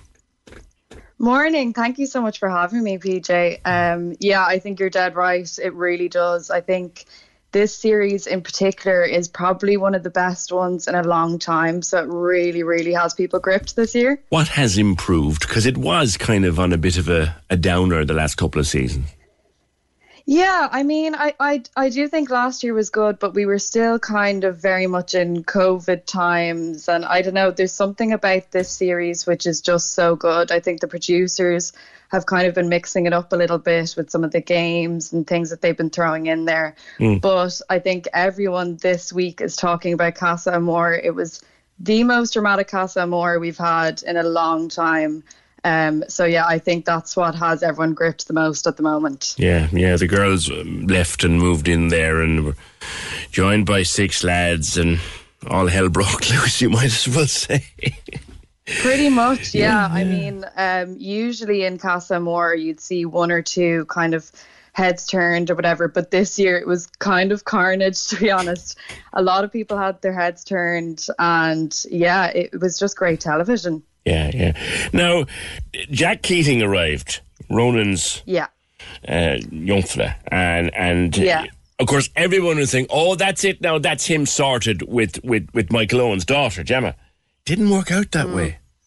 Did he mess up? No, no. Poor poor old Jack. Now I have to say, going into Love Island and being put into Casa Amor, you're kind of you know, like the chances of you making it into the main villa are very, very slim. So I think he got a bit of a bad start by the fact that he was put into Casa Amor. I'm a bit surprised, to be honest, that the producers chose to put him in at that stage because the likelihood of him making it to the main villa is so slim. Um, so I am a bit surprised that they put him in at that stage. I do think maybe if he was put in sooner as a bombshell, he probably would have had a bit more of a chance. Mm. Um, but it was interesting in his exit interview, actually, that came out this morning. He said that he actually got quite close to Paige. Mm. In Casa Amor, I know we saw him kind of chatting to Gemma about their famous dads, uh, but he actually said that he had great chats with Paige in there. But obviously, Paige decided to stick with Jax, which is a whole other situation. Um, so yeah, poor old Jack. But um, it's got yeah, more storylines than a season of Coronation Street. To be quite frank with you, honestly, very hard to keep tabs on on, on any of them. Do, do you see favourites emerging at this stage, Kendra? Definitely. My personal favourite um, couple at the moment is Davide and Ekin-Su. I just think they're just so entertaining. And I think the general consensus on Twitter and, you know, where you see all the reactions online is that they are very much a fan favourite. Mm. She's been um, a favourite since day one, hasn't she? Just for her attitude. Yeah, I mean, like she as we all know, like she's an actress, like that's her uh, day job. So I think she kind of knows how to work the camera. Mm. In the best sense, um, I think she knows she's very aware that she's on a TV show, and she knows how to kind of keep herself on camera, I suppose, by stirring up a little bit of drama here and there, which you know we all love from mm. Love Island. You know, yeah. This fella going around Jack and his sob story is kind of a calling card at this stage. Are people getting tired of it? You know, his Yeah, I emotional, ba- like he, he's kind of got it. It sounds like he's following a script at this stage. Yeah, I mean, this is what we saw. It was only a few days before Casa Amor. Um, Paige was kind of in between him and Jay. And um, during this, he obviously kind of got a bit afraid that Paige was going to pick Jay over him. So he had a bit of an emotional chat with her on the stairs in the middle of the night and said he'd never felt like this before and all this stuff. Cut to a few days later, and he's literally cracking on with three different people in uh, during He's Casa Amor. Edging so, his um, bets. yeah, pretty much. Uh, but this is the thing, you know, like we, when you're watching the show, you're kind of like, oh God, I know someone like that, or I know someone who would act like that. And I know Love Island, like it can get a bad rep um, in general for being, you know, reality TV, and some people might think it's trashy and all this stuff. But it really does um, reflect on like real experiences that people have in real life. I know a lot of things are heightened in there. Yeah. But you know, like in real life, girls are dealing with boys like this, boys are dealing with girls like this, you know. So um, I think um, it's really interesting when you look at the show in that way. Mm. It's our Irish lad in the running. Dammy. Um, yeah, I think Dammy has.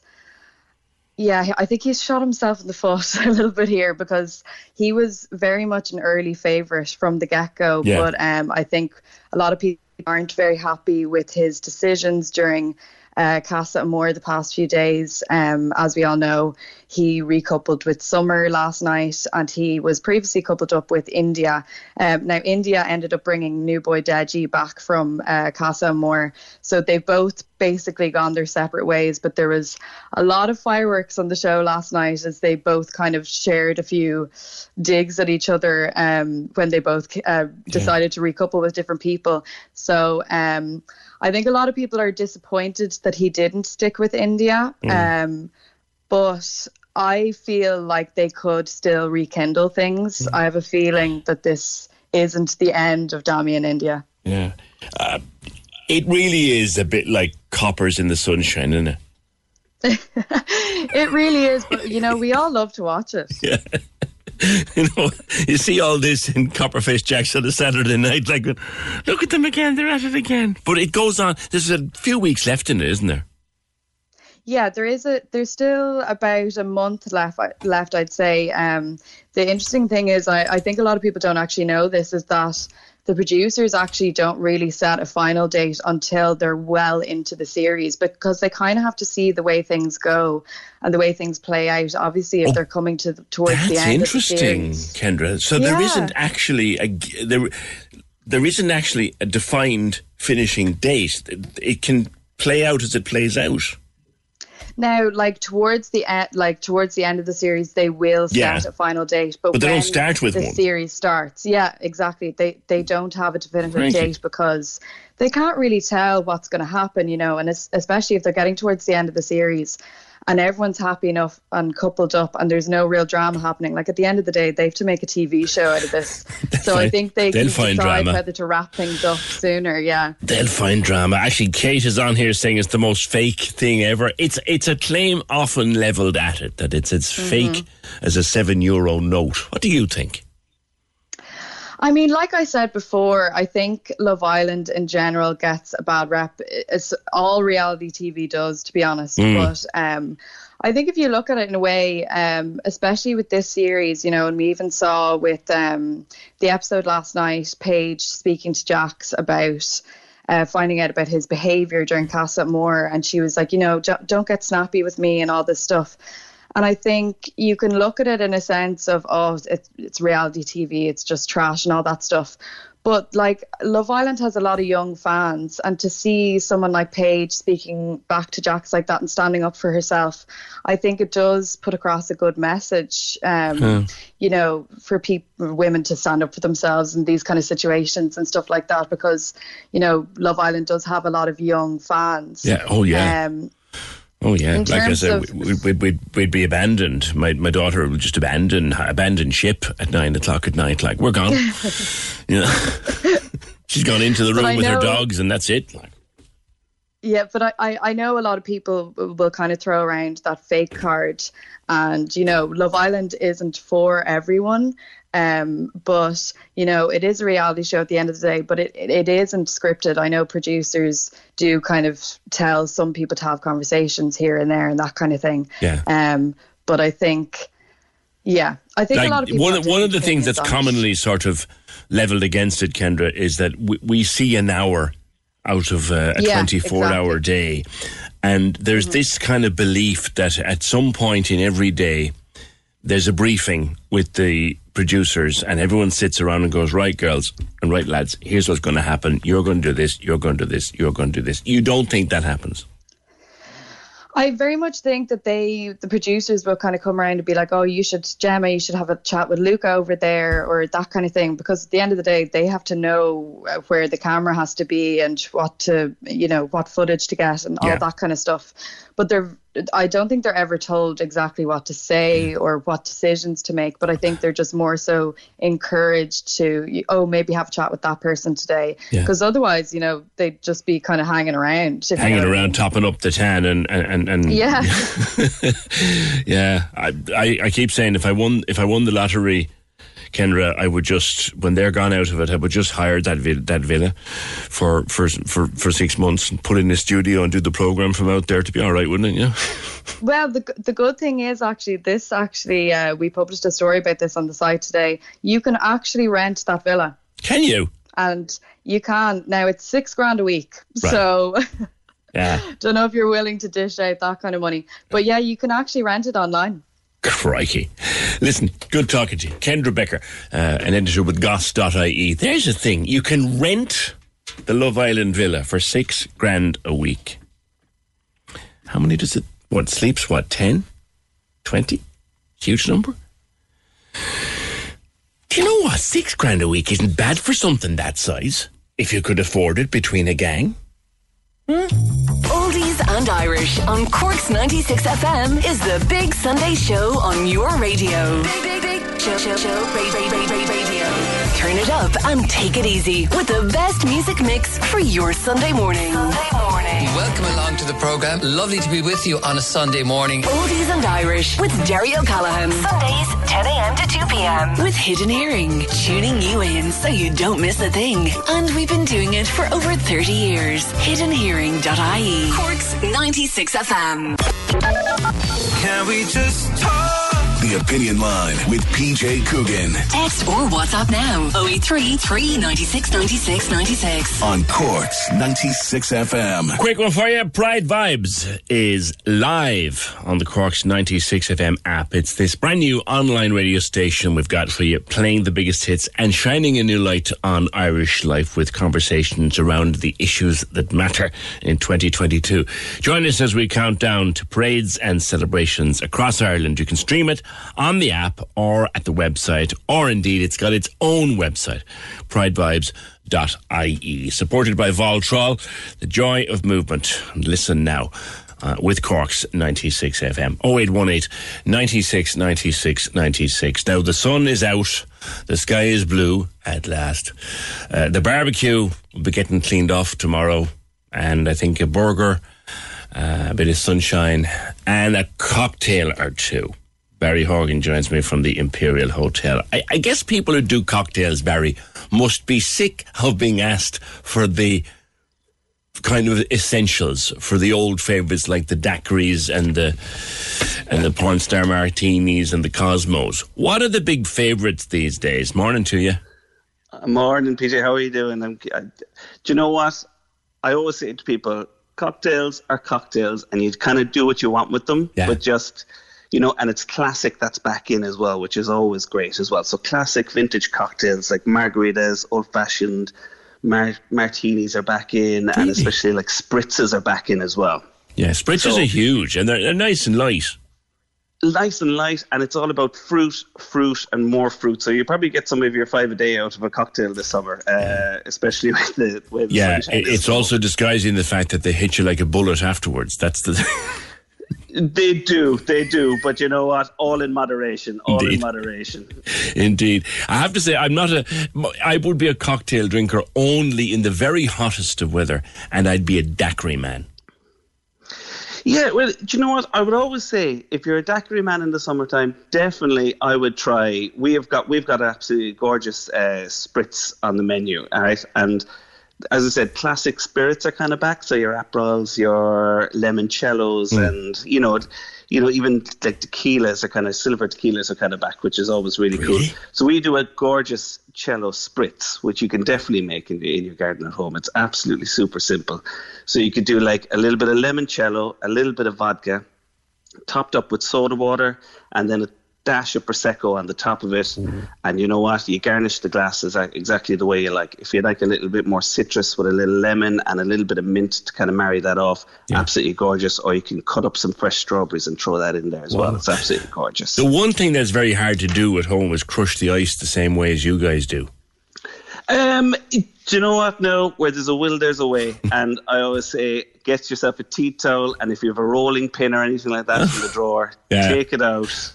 You Yeah. know, and that that will do the exact same job as uh, Well- my very very talented mixologist. This this this one arrived. This the wife arrived back uh, a, our summer or two ago from the range w- with this thing like a food processor with a handle on it, and and you stir it like you need it, and it crushes the ice down, and that's nice too. but there's a lot of muscular activity involved in that. I think It's, food it's always nice when you can press a button. It food processor is probably like you said the the rolling pin and the thing. Uh, what's the easiest ones to make at home? Do you know what? I always find the easiest ones to make at home are, I always think, especially in the summertime, is I would definitely say margaritas. A margarita is absolutely like you can kind of do what you want with. So it's really simple. It's three ingredients to make a standard margarita. So it's lime, uh, tequila, and a little bit of Cointreau. Super easy, all like equal measures. You know, you can't really go wrong with it. But then you can kind of, I suppose, what I say with classic, you can do classic with a with a kick. So if it's, um, we do like we add pineapple juice and coconut milk to it Nice. inside. So um, it's absolutely gorgeous, really refreshing, really light. And the coconut milk kind of makes it a lot easier because they can be quite harsh spirits to, to kind of drink. So the coconut milk, but you know what? Going back to your fruit blender, if you have s- strawberries and raspberries, frozen fruit inside, Yeah. you can make frozen margaritas and da- like dazzle that up. Absolutely gorgeous. Yeah, yeah. You, the, the, prosecco and goes well. Um, rose prosecco goes really well as a base for stuff. Rose prosecco's yeah, rose prosecco is absolutely gorgeous. So you could with a rose prosecco, what well, what you could do is you could do a lovely rose pamp, which is always gorgeous in the summer. Very Marseille, very south of. Tell me uh, more. France. What's that? So basically, what it is you can take your rose prosecco, or even if you have a rose wine at home, Mhm. add some strawberries, add some grapefruit juice, crushed ice, and dash some mint into it, into a glass, into a wine glass. Two straws. It is the most refreshing thing that does uh, sound you'll nice. ever drink. It's absolutely gorgeous. Cool. Um, and we're quite lucky here in Cork actually because we got some beautiful distilleries um, and things around. So we're actually very very lucky that we have like we can get rum from Spike Island, we can get Maharani gin from just down the Docklands, we can get you know we Yeah. got Killahora Orchard out in Glounthaune. So we've got we've got plenty Yeah. to work with. We're, we're, we're, we're making all the good stuff. We don't have We- to go. we are. We, don't have to wait for anyone to bring us back, bring it back from their holidays anymore. We're making it all. no, no, we can grow anything here. Absolutely, absolutely. And the, and the classics are back. The classics are back. So as said, spritz. Old fashions are really back as well. They're always a nice sipping drink outside. Um, sometimes they're kind of, you know, really kind of like a winter drink, but they're actually not. If you put a little bit of bitters in there, top that whole thing up with ice, and a little dash of soda water on the top of it, absolutely gorgeous. Yourself is weak for a Um, Cosmo as well. That's a classic if ever there was one. weak for a Cosmo, absolutely. But you know what? I always say we have one now at the moment inside, and we've got some fabulous mixologists inside Sketch, and they came up with this absolutely gorgeous uh, mojito style drink with passion fruit, uh, lemon, and gin inside there, ooh, and it's ooh. topped up then. But it's That so sounds like you know way serious tack. Oh, it, you know the way a mojito kind of you have the crushed ice and the mint Uh. and things like that. So they've kind of taken a twist, and what they've done is they've put a bit of passion fruit inside there instead of the lime. They put a little Maharani gin inside there, top it up with soda water and a little bit of Aperol. And it's you just build that in the glass. No need for shaking or anything like that. It's, it's a too early in the day to come charging down there about 20 past 12. Barry, listen. Uh, I'll hold the table for you, PJ. No problem at all. Barry, great. Listen, from sketch at the at the, at the Imperial Hotel, Barry Horgan, thank you very much. Um, I, I, I'll be killed for it, but thanks, Barry. I'll tell you the story of the pink lush. The what, PJ? The pink lush. We were sitting out one evening, was it last summer? It was. Uh, the, about the start of the heat wave last summer. And we'd had a barbecue and a couple of beers and herself started doing cocktails. and um, there was a bottle of prosecco involved, and there was a few bits of crushed fruit, and there was ice, and there was this, that, and the other. God knows what else went into it, and it was kind of pink and very sweet and quite delicious, and we'd no idea what it was. So she christened it Pink Lush, and she took pictures of it and she put it up on Instagram, and there it was, the Pink Lush, and we, well, we enjoyed it. So I said to her the following day, uh, "What was in that?" What was in that? It was lovely. My next guest on the opinion line today has performed in Switzerland, Croatia, Arabia, Asia. He's a favorite in Melbourne. He's a favorite in New Zealand. And he's this weekend, he's back in Cork. Actually, have you ever been here before, Glenn Wool? Good morning. Uh, good morning to you too. Yes, I've been uh, I've been to Cork many times, and I'm very excited to be back. Fantastic. Vancouver man living in the UK now, which prompts me to ask you, like, for a comic, for a stand up, the events at number 10 Downing Street, they've got to be a whole routine in them. yeah, it's been uh, it's been quite a few days. Um, I don't know. I don't know if how you feel about it, but uh, I I already kind of miss him. Do you? I'm not going to miss the lies, but uh, he was he was very entertaining um, with his uncomfortable relationship with the truth. Yeah. But um, yeah, I don't know. I, I've, I've sort of I've sort of been um, going back and forth. Like I I feel for his wife. Uh, Which one? Because uh, yeah, well, yeah, I feel for his wife and all his mistresses. I don't know what they're gonna do. Um, but then I and then I stopped feeling sorry for her because she stole him um, from another woman who was very ill at the time. So she deserves everything she gets, and uh, I'm I'm happy she's having a See the way day. they want to hold on now to number 10 for a little while so they can have a garden party for their wedding. I mean, you know. Yeah, I, I don't think she's a very good person. Right, like right up, at, like she came out with him to do the little goodbye speech, wearing her baby like a bulletproof vest, as if to say, like, "Oh, look, I'm just, I'm, just, I'm like one of you." No, yeah. Yeah, it's a bizarre situation, and I guess people, com- comedy writers will and, and performers will, will make meat out of it. Well, and and you know what? There's probably months in it yet. I mean, who are we going to get, or who are they going to get? God bless them and spare them. Who are they going to get to replace this guy? yeah, I, I my my biggest fear it's it's it's like Putin, you know, like oh you think get rid of him, but you know they've got like an extra Putiny Putin behind him that's gonna be worse. you know, as long as it's as long as it's not Rees-Mogg, that's the, uh, the Yeah. that's that's my only caveat, and hopefully he can now go back to his old job as being a uh, manager for wrestlers. it's the little hands that does it for me. he's like a, he's like a little sea lion in a pinstripe suit. Yeah, does yeah, there's just it's gold. It's absolutely gold. Come here, you have a new podcast starting as well, I think, with with with, with the, uh, the great Andrew Maxwell. Tell me about that, Glenn. Yes. Ireland's very own Andrew Maxwell. Oh, we've been having a we've been having a blast. We've been practicing. Uh, we haven't released anything yet, but uh, yeah, that's coming in. Um, that's coming in September, uh, and it'll be um, uh, World uh, Weekly Current Affairs. Um, oh no! Deal. Current affairs, you two. I mean, we know what Maxwell's like. I've never spoken to you before, but I've, I've watched you on TV and I've watched you on video. But Maxwell on current affairs, Oh yeah, yeah. Well, he's he's funny because I do all the prep and he's just he's already prepped. Yeah. I try to shock him with facts and he he, he already knows it and and That- knows three other facts. That's exactly what I mean. didn't He's so. I mean, he's so on top of what's going on. yeah. That, Yeah. uh, what's that? What's that going to be called then? Uh, we haven't got a name yet. Uh, well, we actually do, but uh, we haven't uh, we haven't trademarked it or anything. Right. So, So uh, best not- a not this year. secret. All right. You're back at you're back at the comedy club uh, here in the city, uh, City Limits, which is a long-standing favourite of so many people, and so, uh, now, and it's quite a small venue, but it's a special kind of a venue. It's a special kind of venue run by a special kind of man. I'm sure you know uh, Brian, Brian. yeah, yeah. Yeah, I'm absolutely uh, stoked to see him again. last, the last time I saw him, uh, he said something that was very funny, and I, I've teased him about it since. Uh, but I told my wife the story, and she had the exact same reaction. So maybe it was, we were.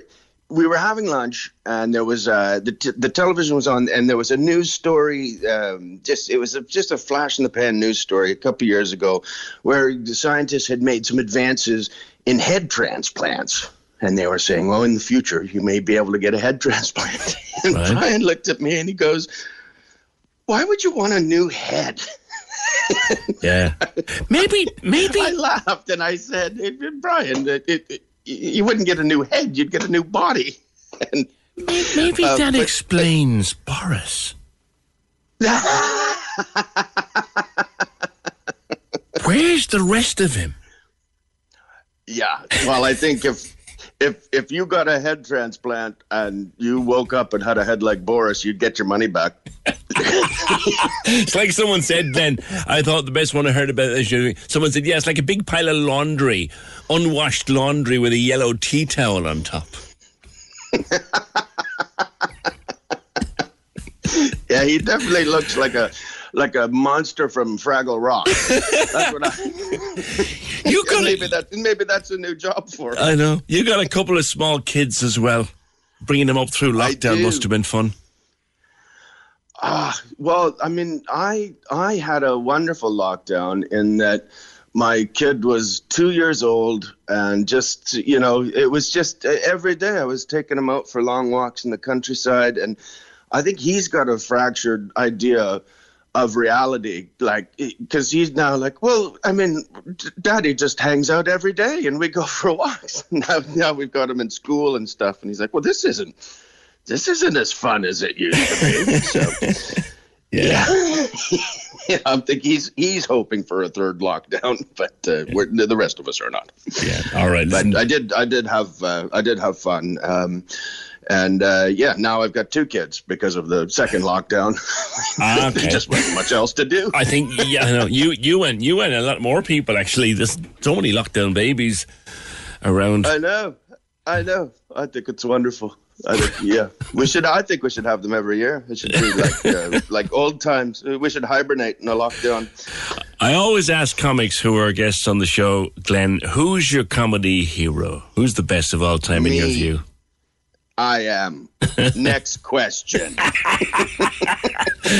yeah, amazing. I'm sure everybody says that. You do. Um, yeah, about me. Go on. you know what you are.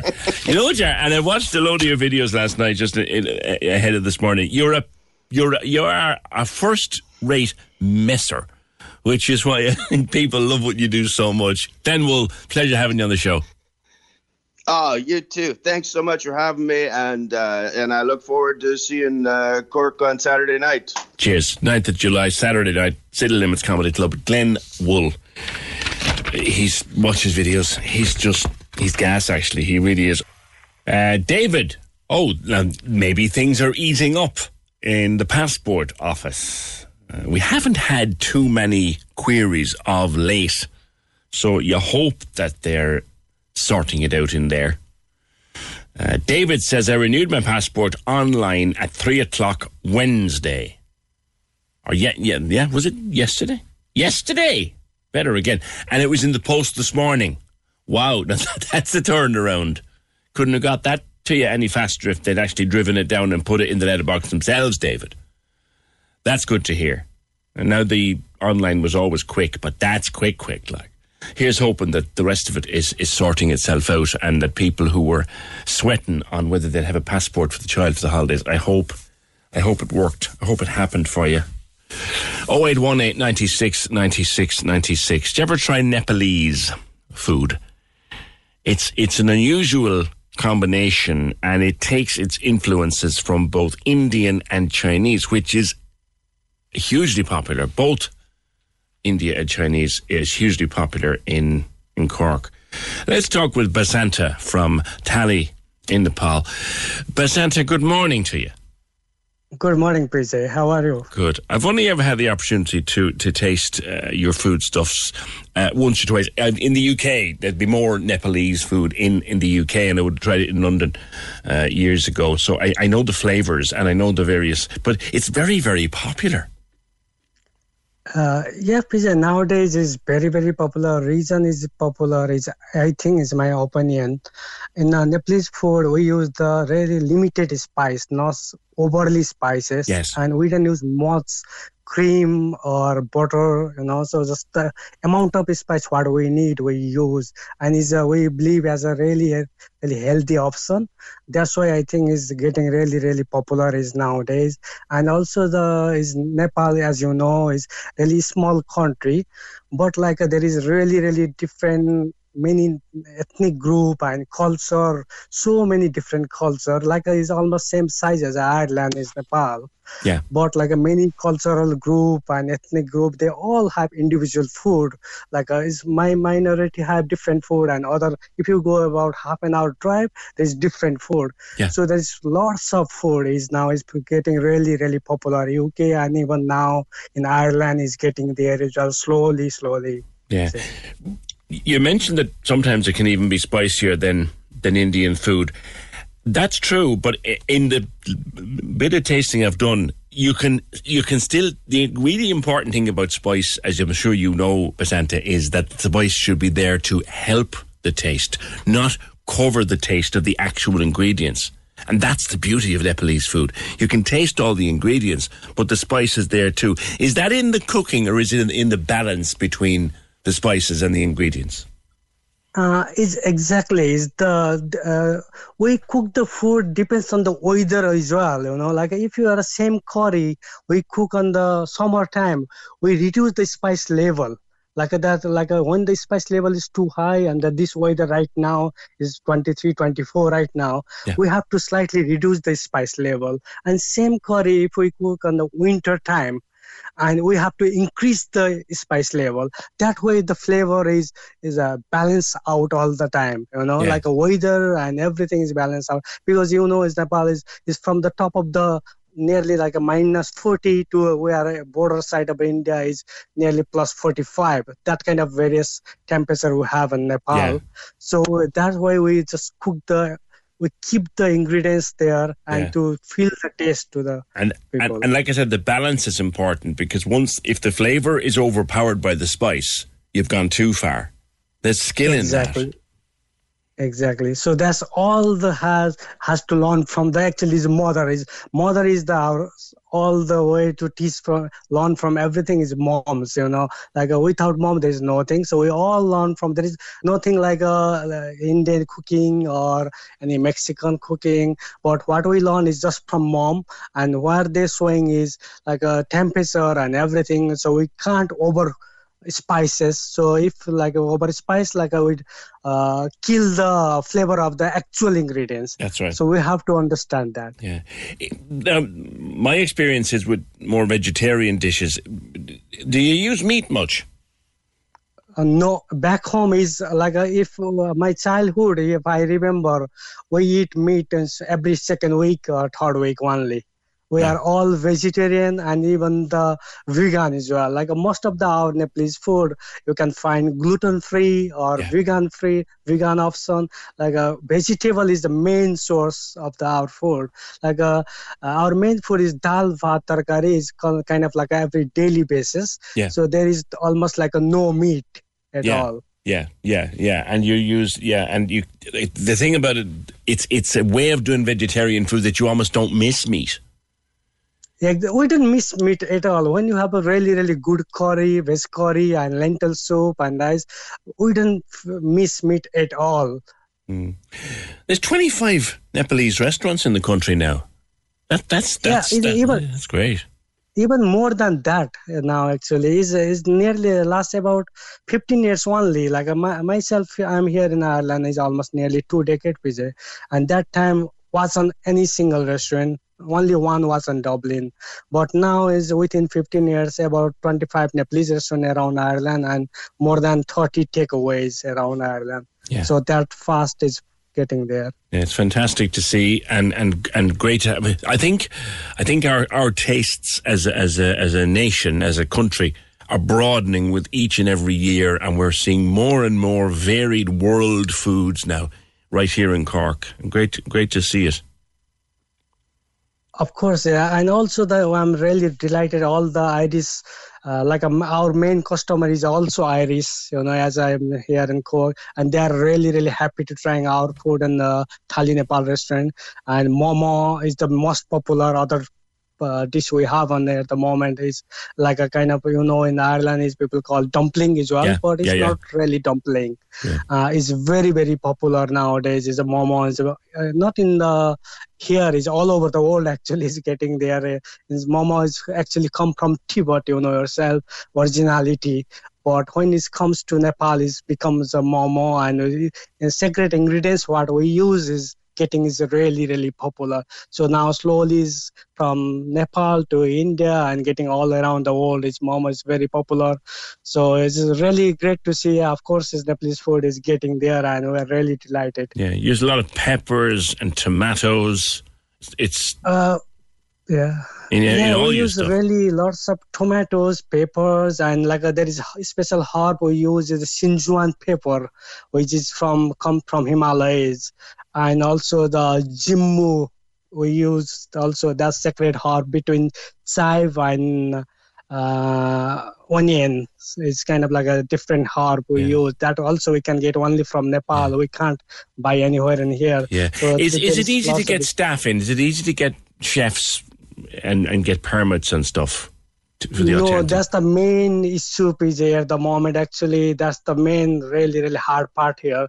Uh, problem is like myself, uh, when we opened the restaurant, actually, I, we didn't have any chef, and slowly I thought it's easy to do it. But uh, we applied the work permit, and actually, our permit getting here is not that hard. Irish government Department of Enterprise, they issue work permit. But problem is when they get the work permit from the embassy of the Irish embassy of the New Delhi, didn't issue the visa. That part is I can't understand at all. Uh, I don't know why. When the, they read all the document and everything, they approve the work permit.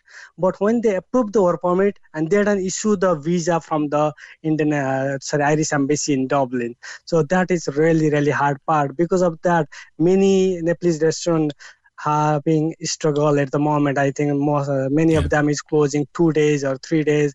Even myself, we are sometimes we are thinking maybe we have to close staff. one day to settle the stuff. Yeah. Yeah, you can't get the staff. Well, I hope that that changes sometime soon because uh, Nepalese, as I said, I've- not had the pleasure of going to uh, Thali, Nepal. I must uh, visit it very soon. I enjoyed Nepalese food in, in London uh, and it's gorgeous. It's a whole fantastic explosion of different flavours and really good to see. And that's Basanta from Thali, Nepal. Uh, here in Cork. 0818 96 96 96. Um, that message from earlier on, and if you're going to Dublin Airport this weekend, I should probably uh, give you this one because if you think Dublin is the only airport having problems at the moment, we got this message earlier from Michael to say his brother was in a five hour queue in Schiphol in Amsterdam.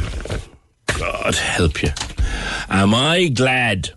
Am I glad that next weekend, the weekend after this one, I'm going out of Cork? Am I glad I'm going out of Cork? You're listening to highlights from the Opinion Line on Cork's 96 FM. Hear the full show on our app, by podcast, or on 96fm.ie.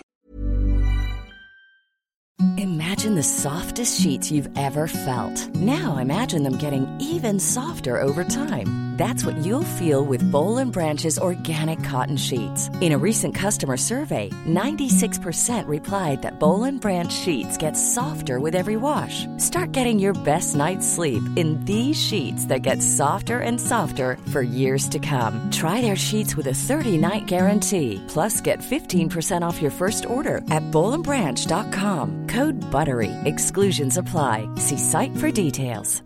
Hey, it's Paige DeSorbo from Giggly Squad. High quality fashion without the price tag. Say hello to Quince. I'm snagging high-end essentials like cozy cashmere sweaters, sleek leather jackets, fine jewelry, and so much more. With Quince being 50 to 80% less than similar brands. And they partner with factories that prioritize safe, ethical, and responsible manufacturing. I love that. Luxury quality within reach. Go to quince.com slash style to get free shipping and 365 day returns on your next order. Quince.com slash style.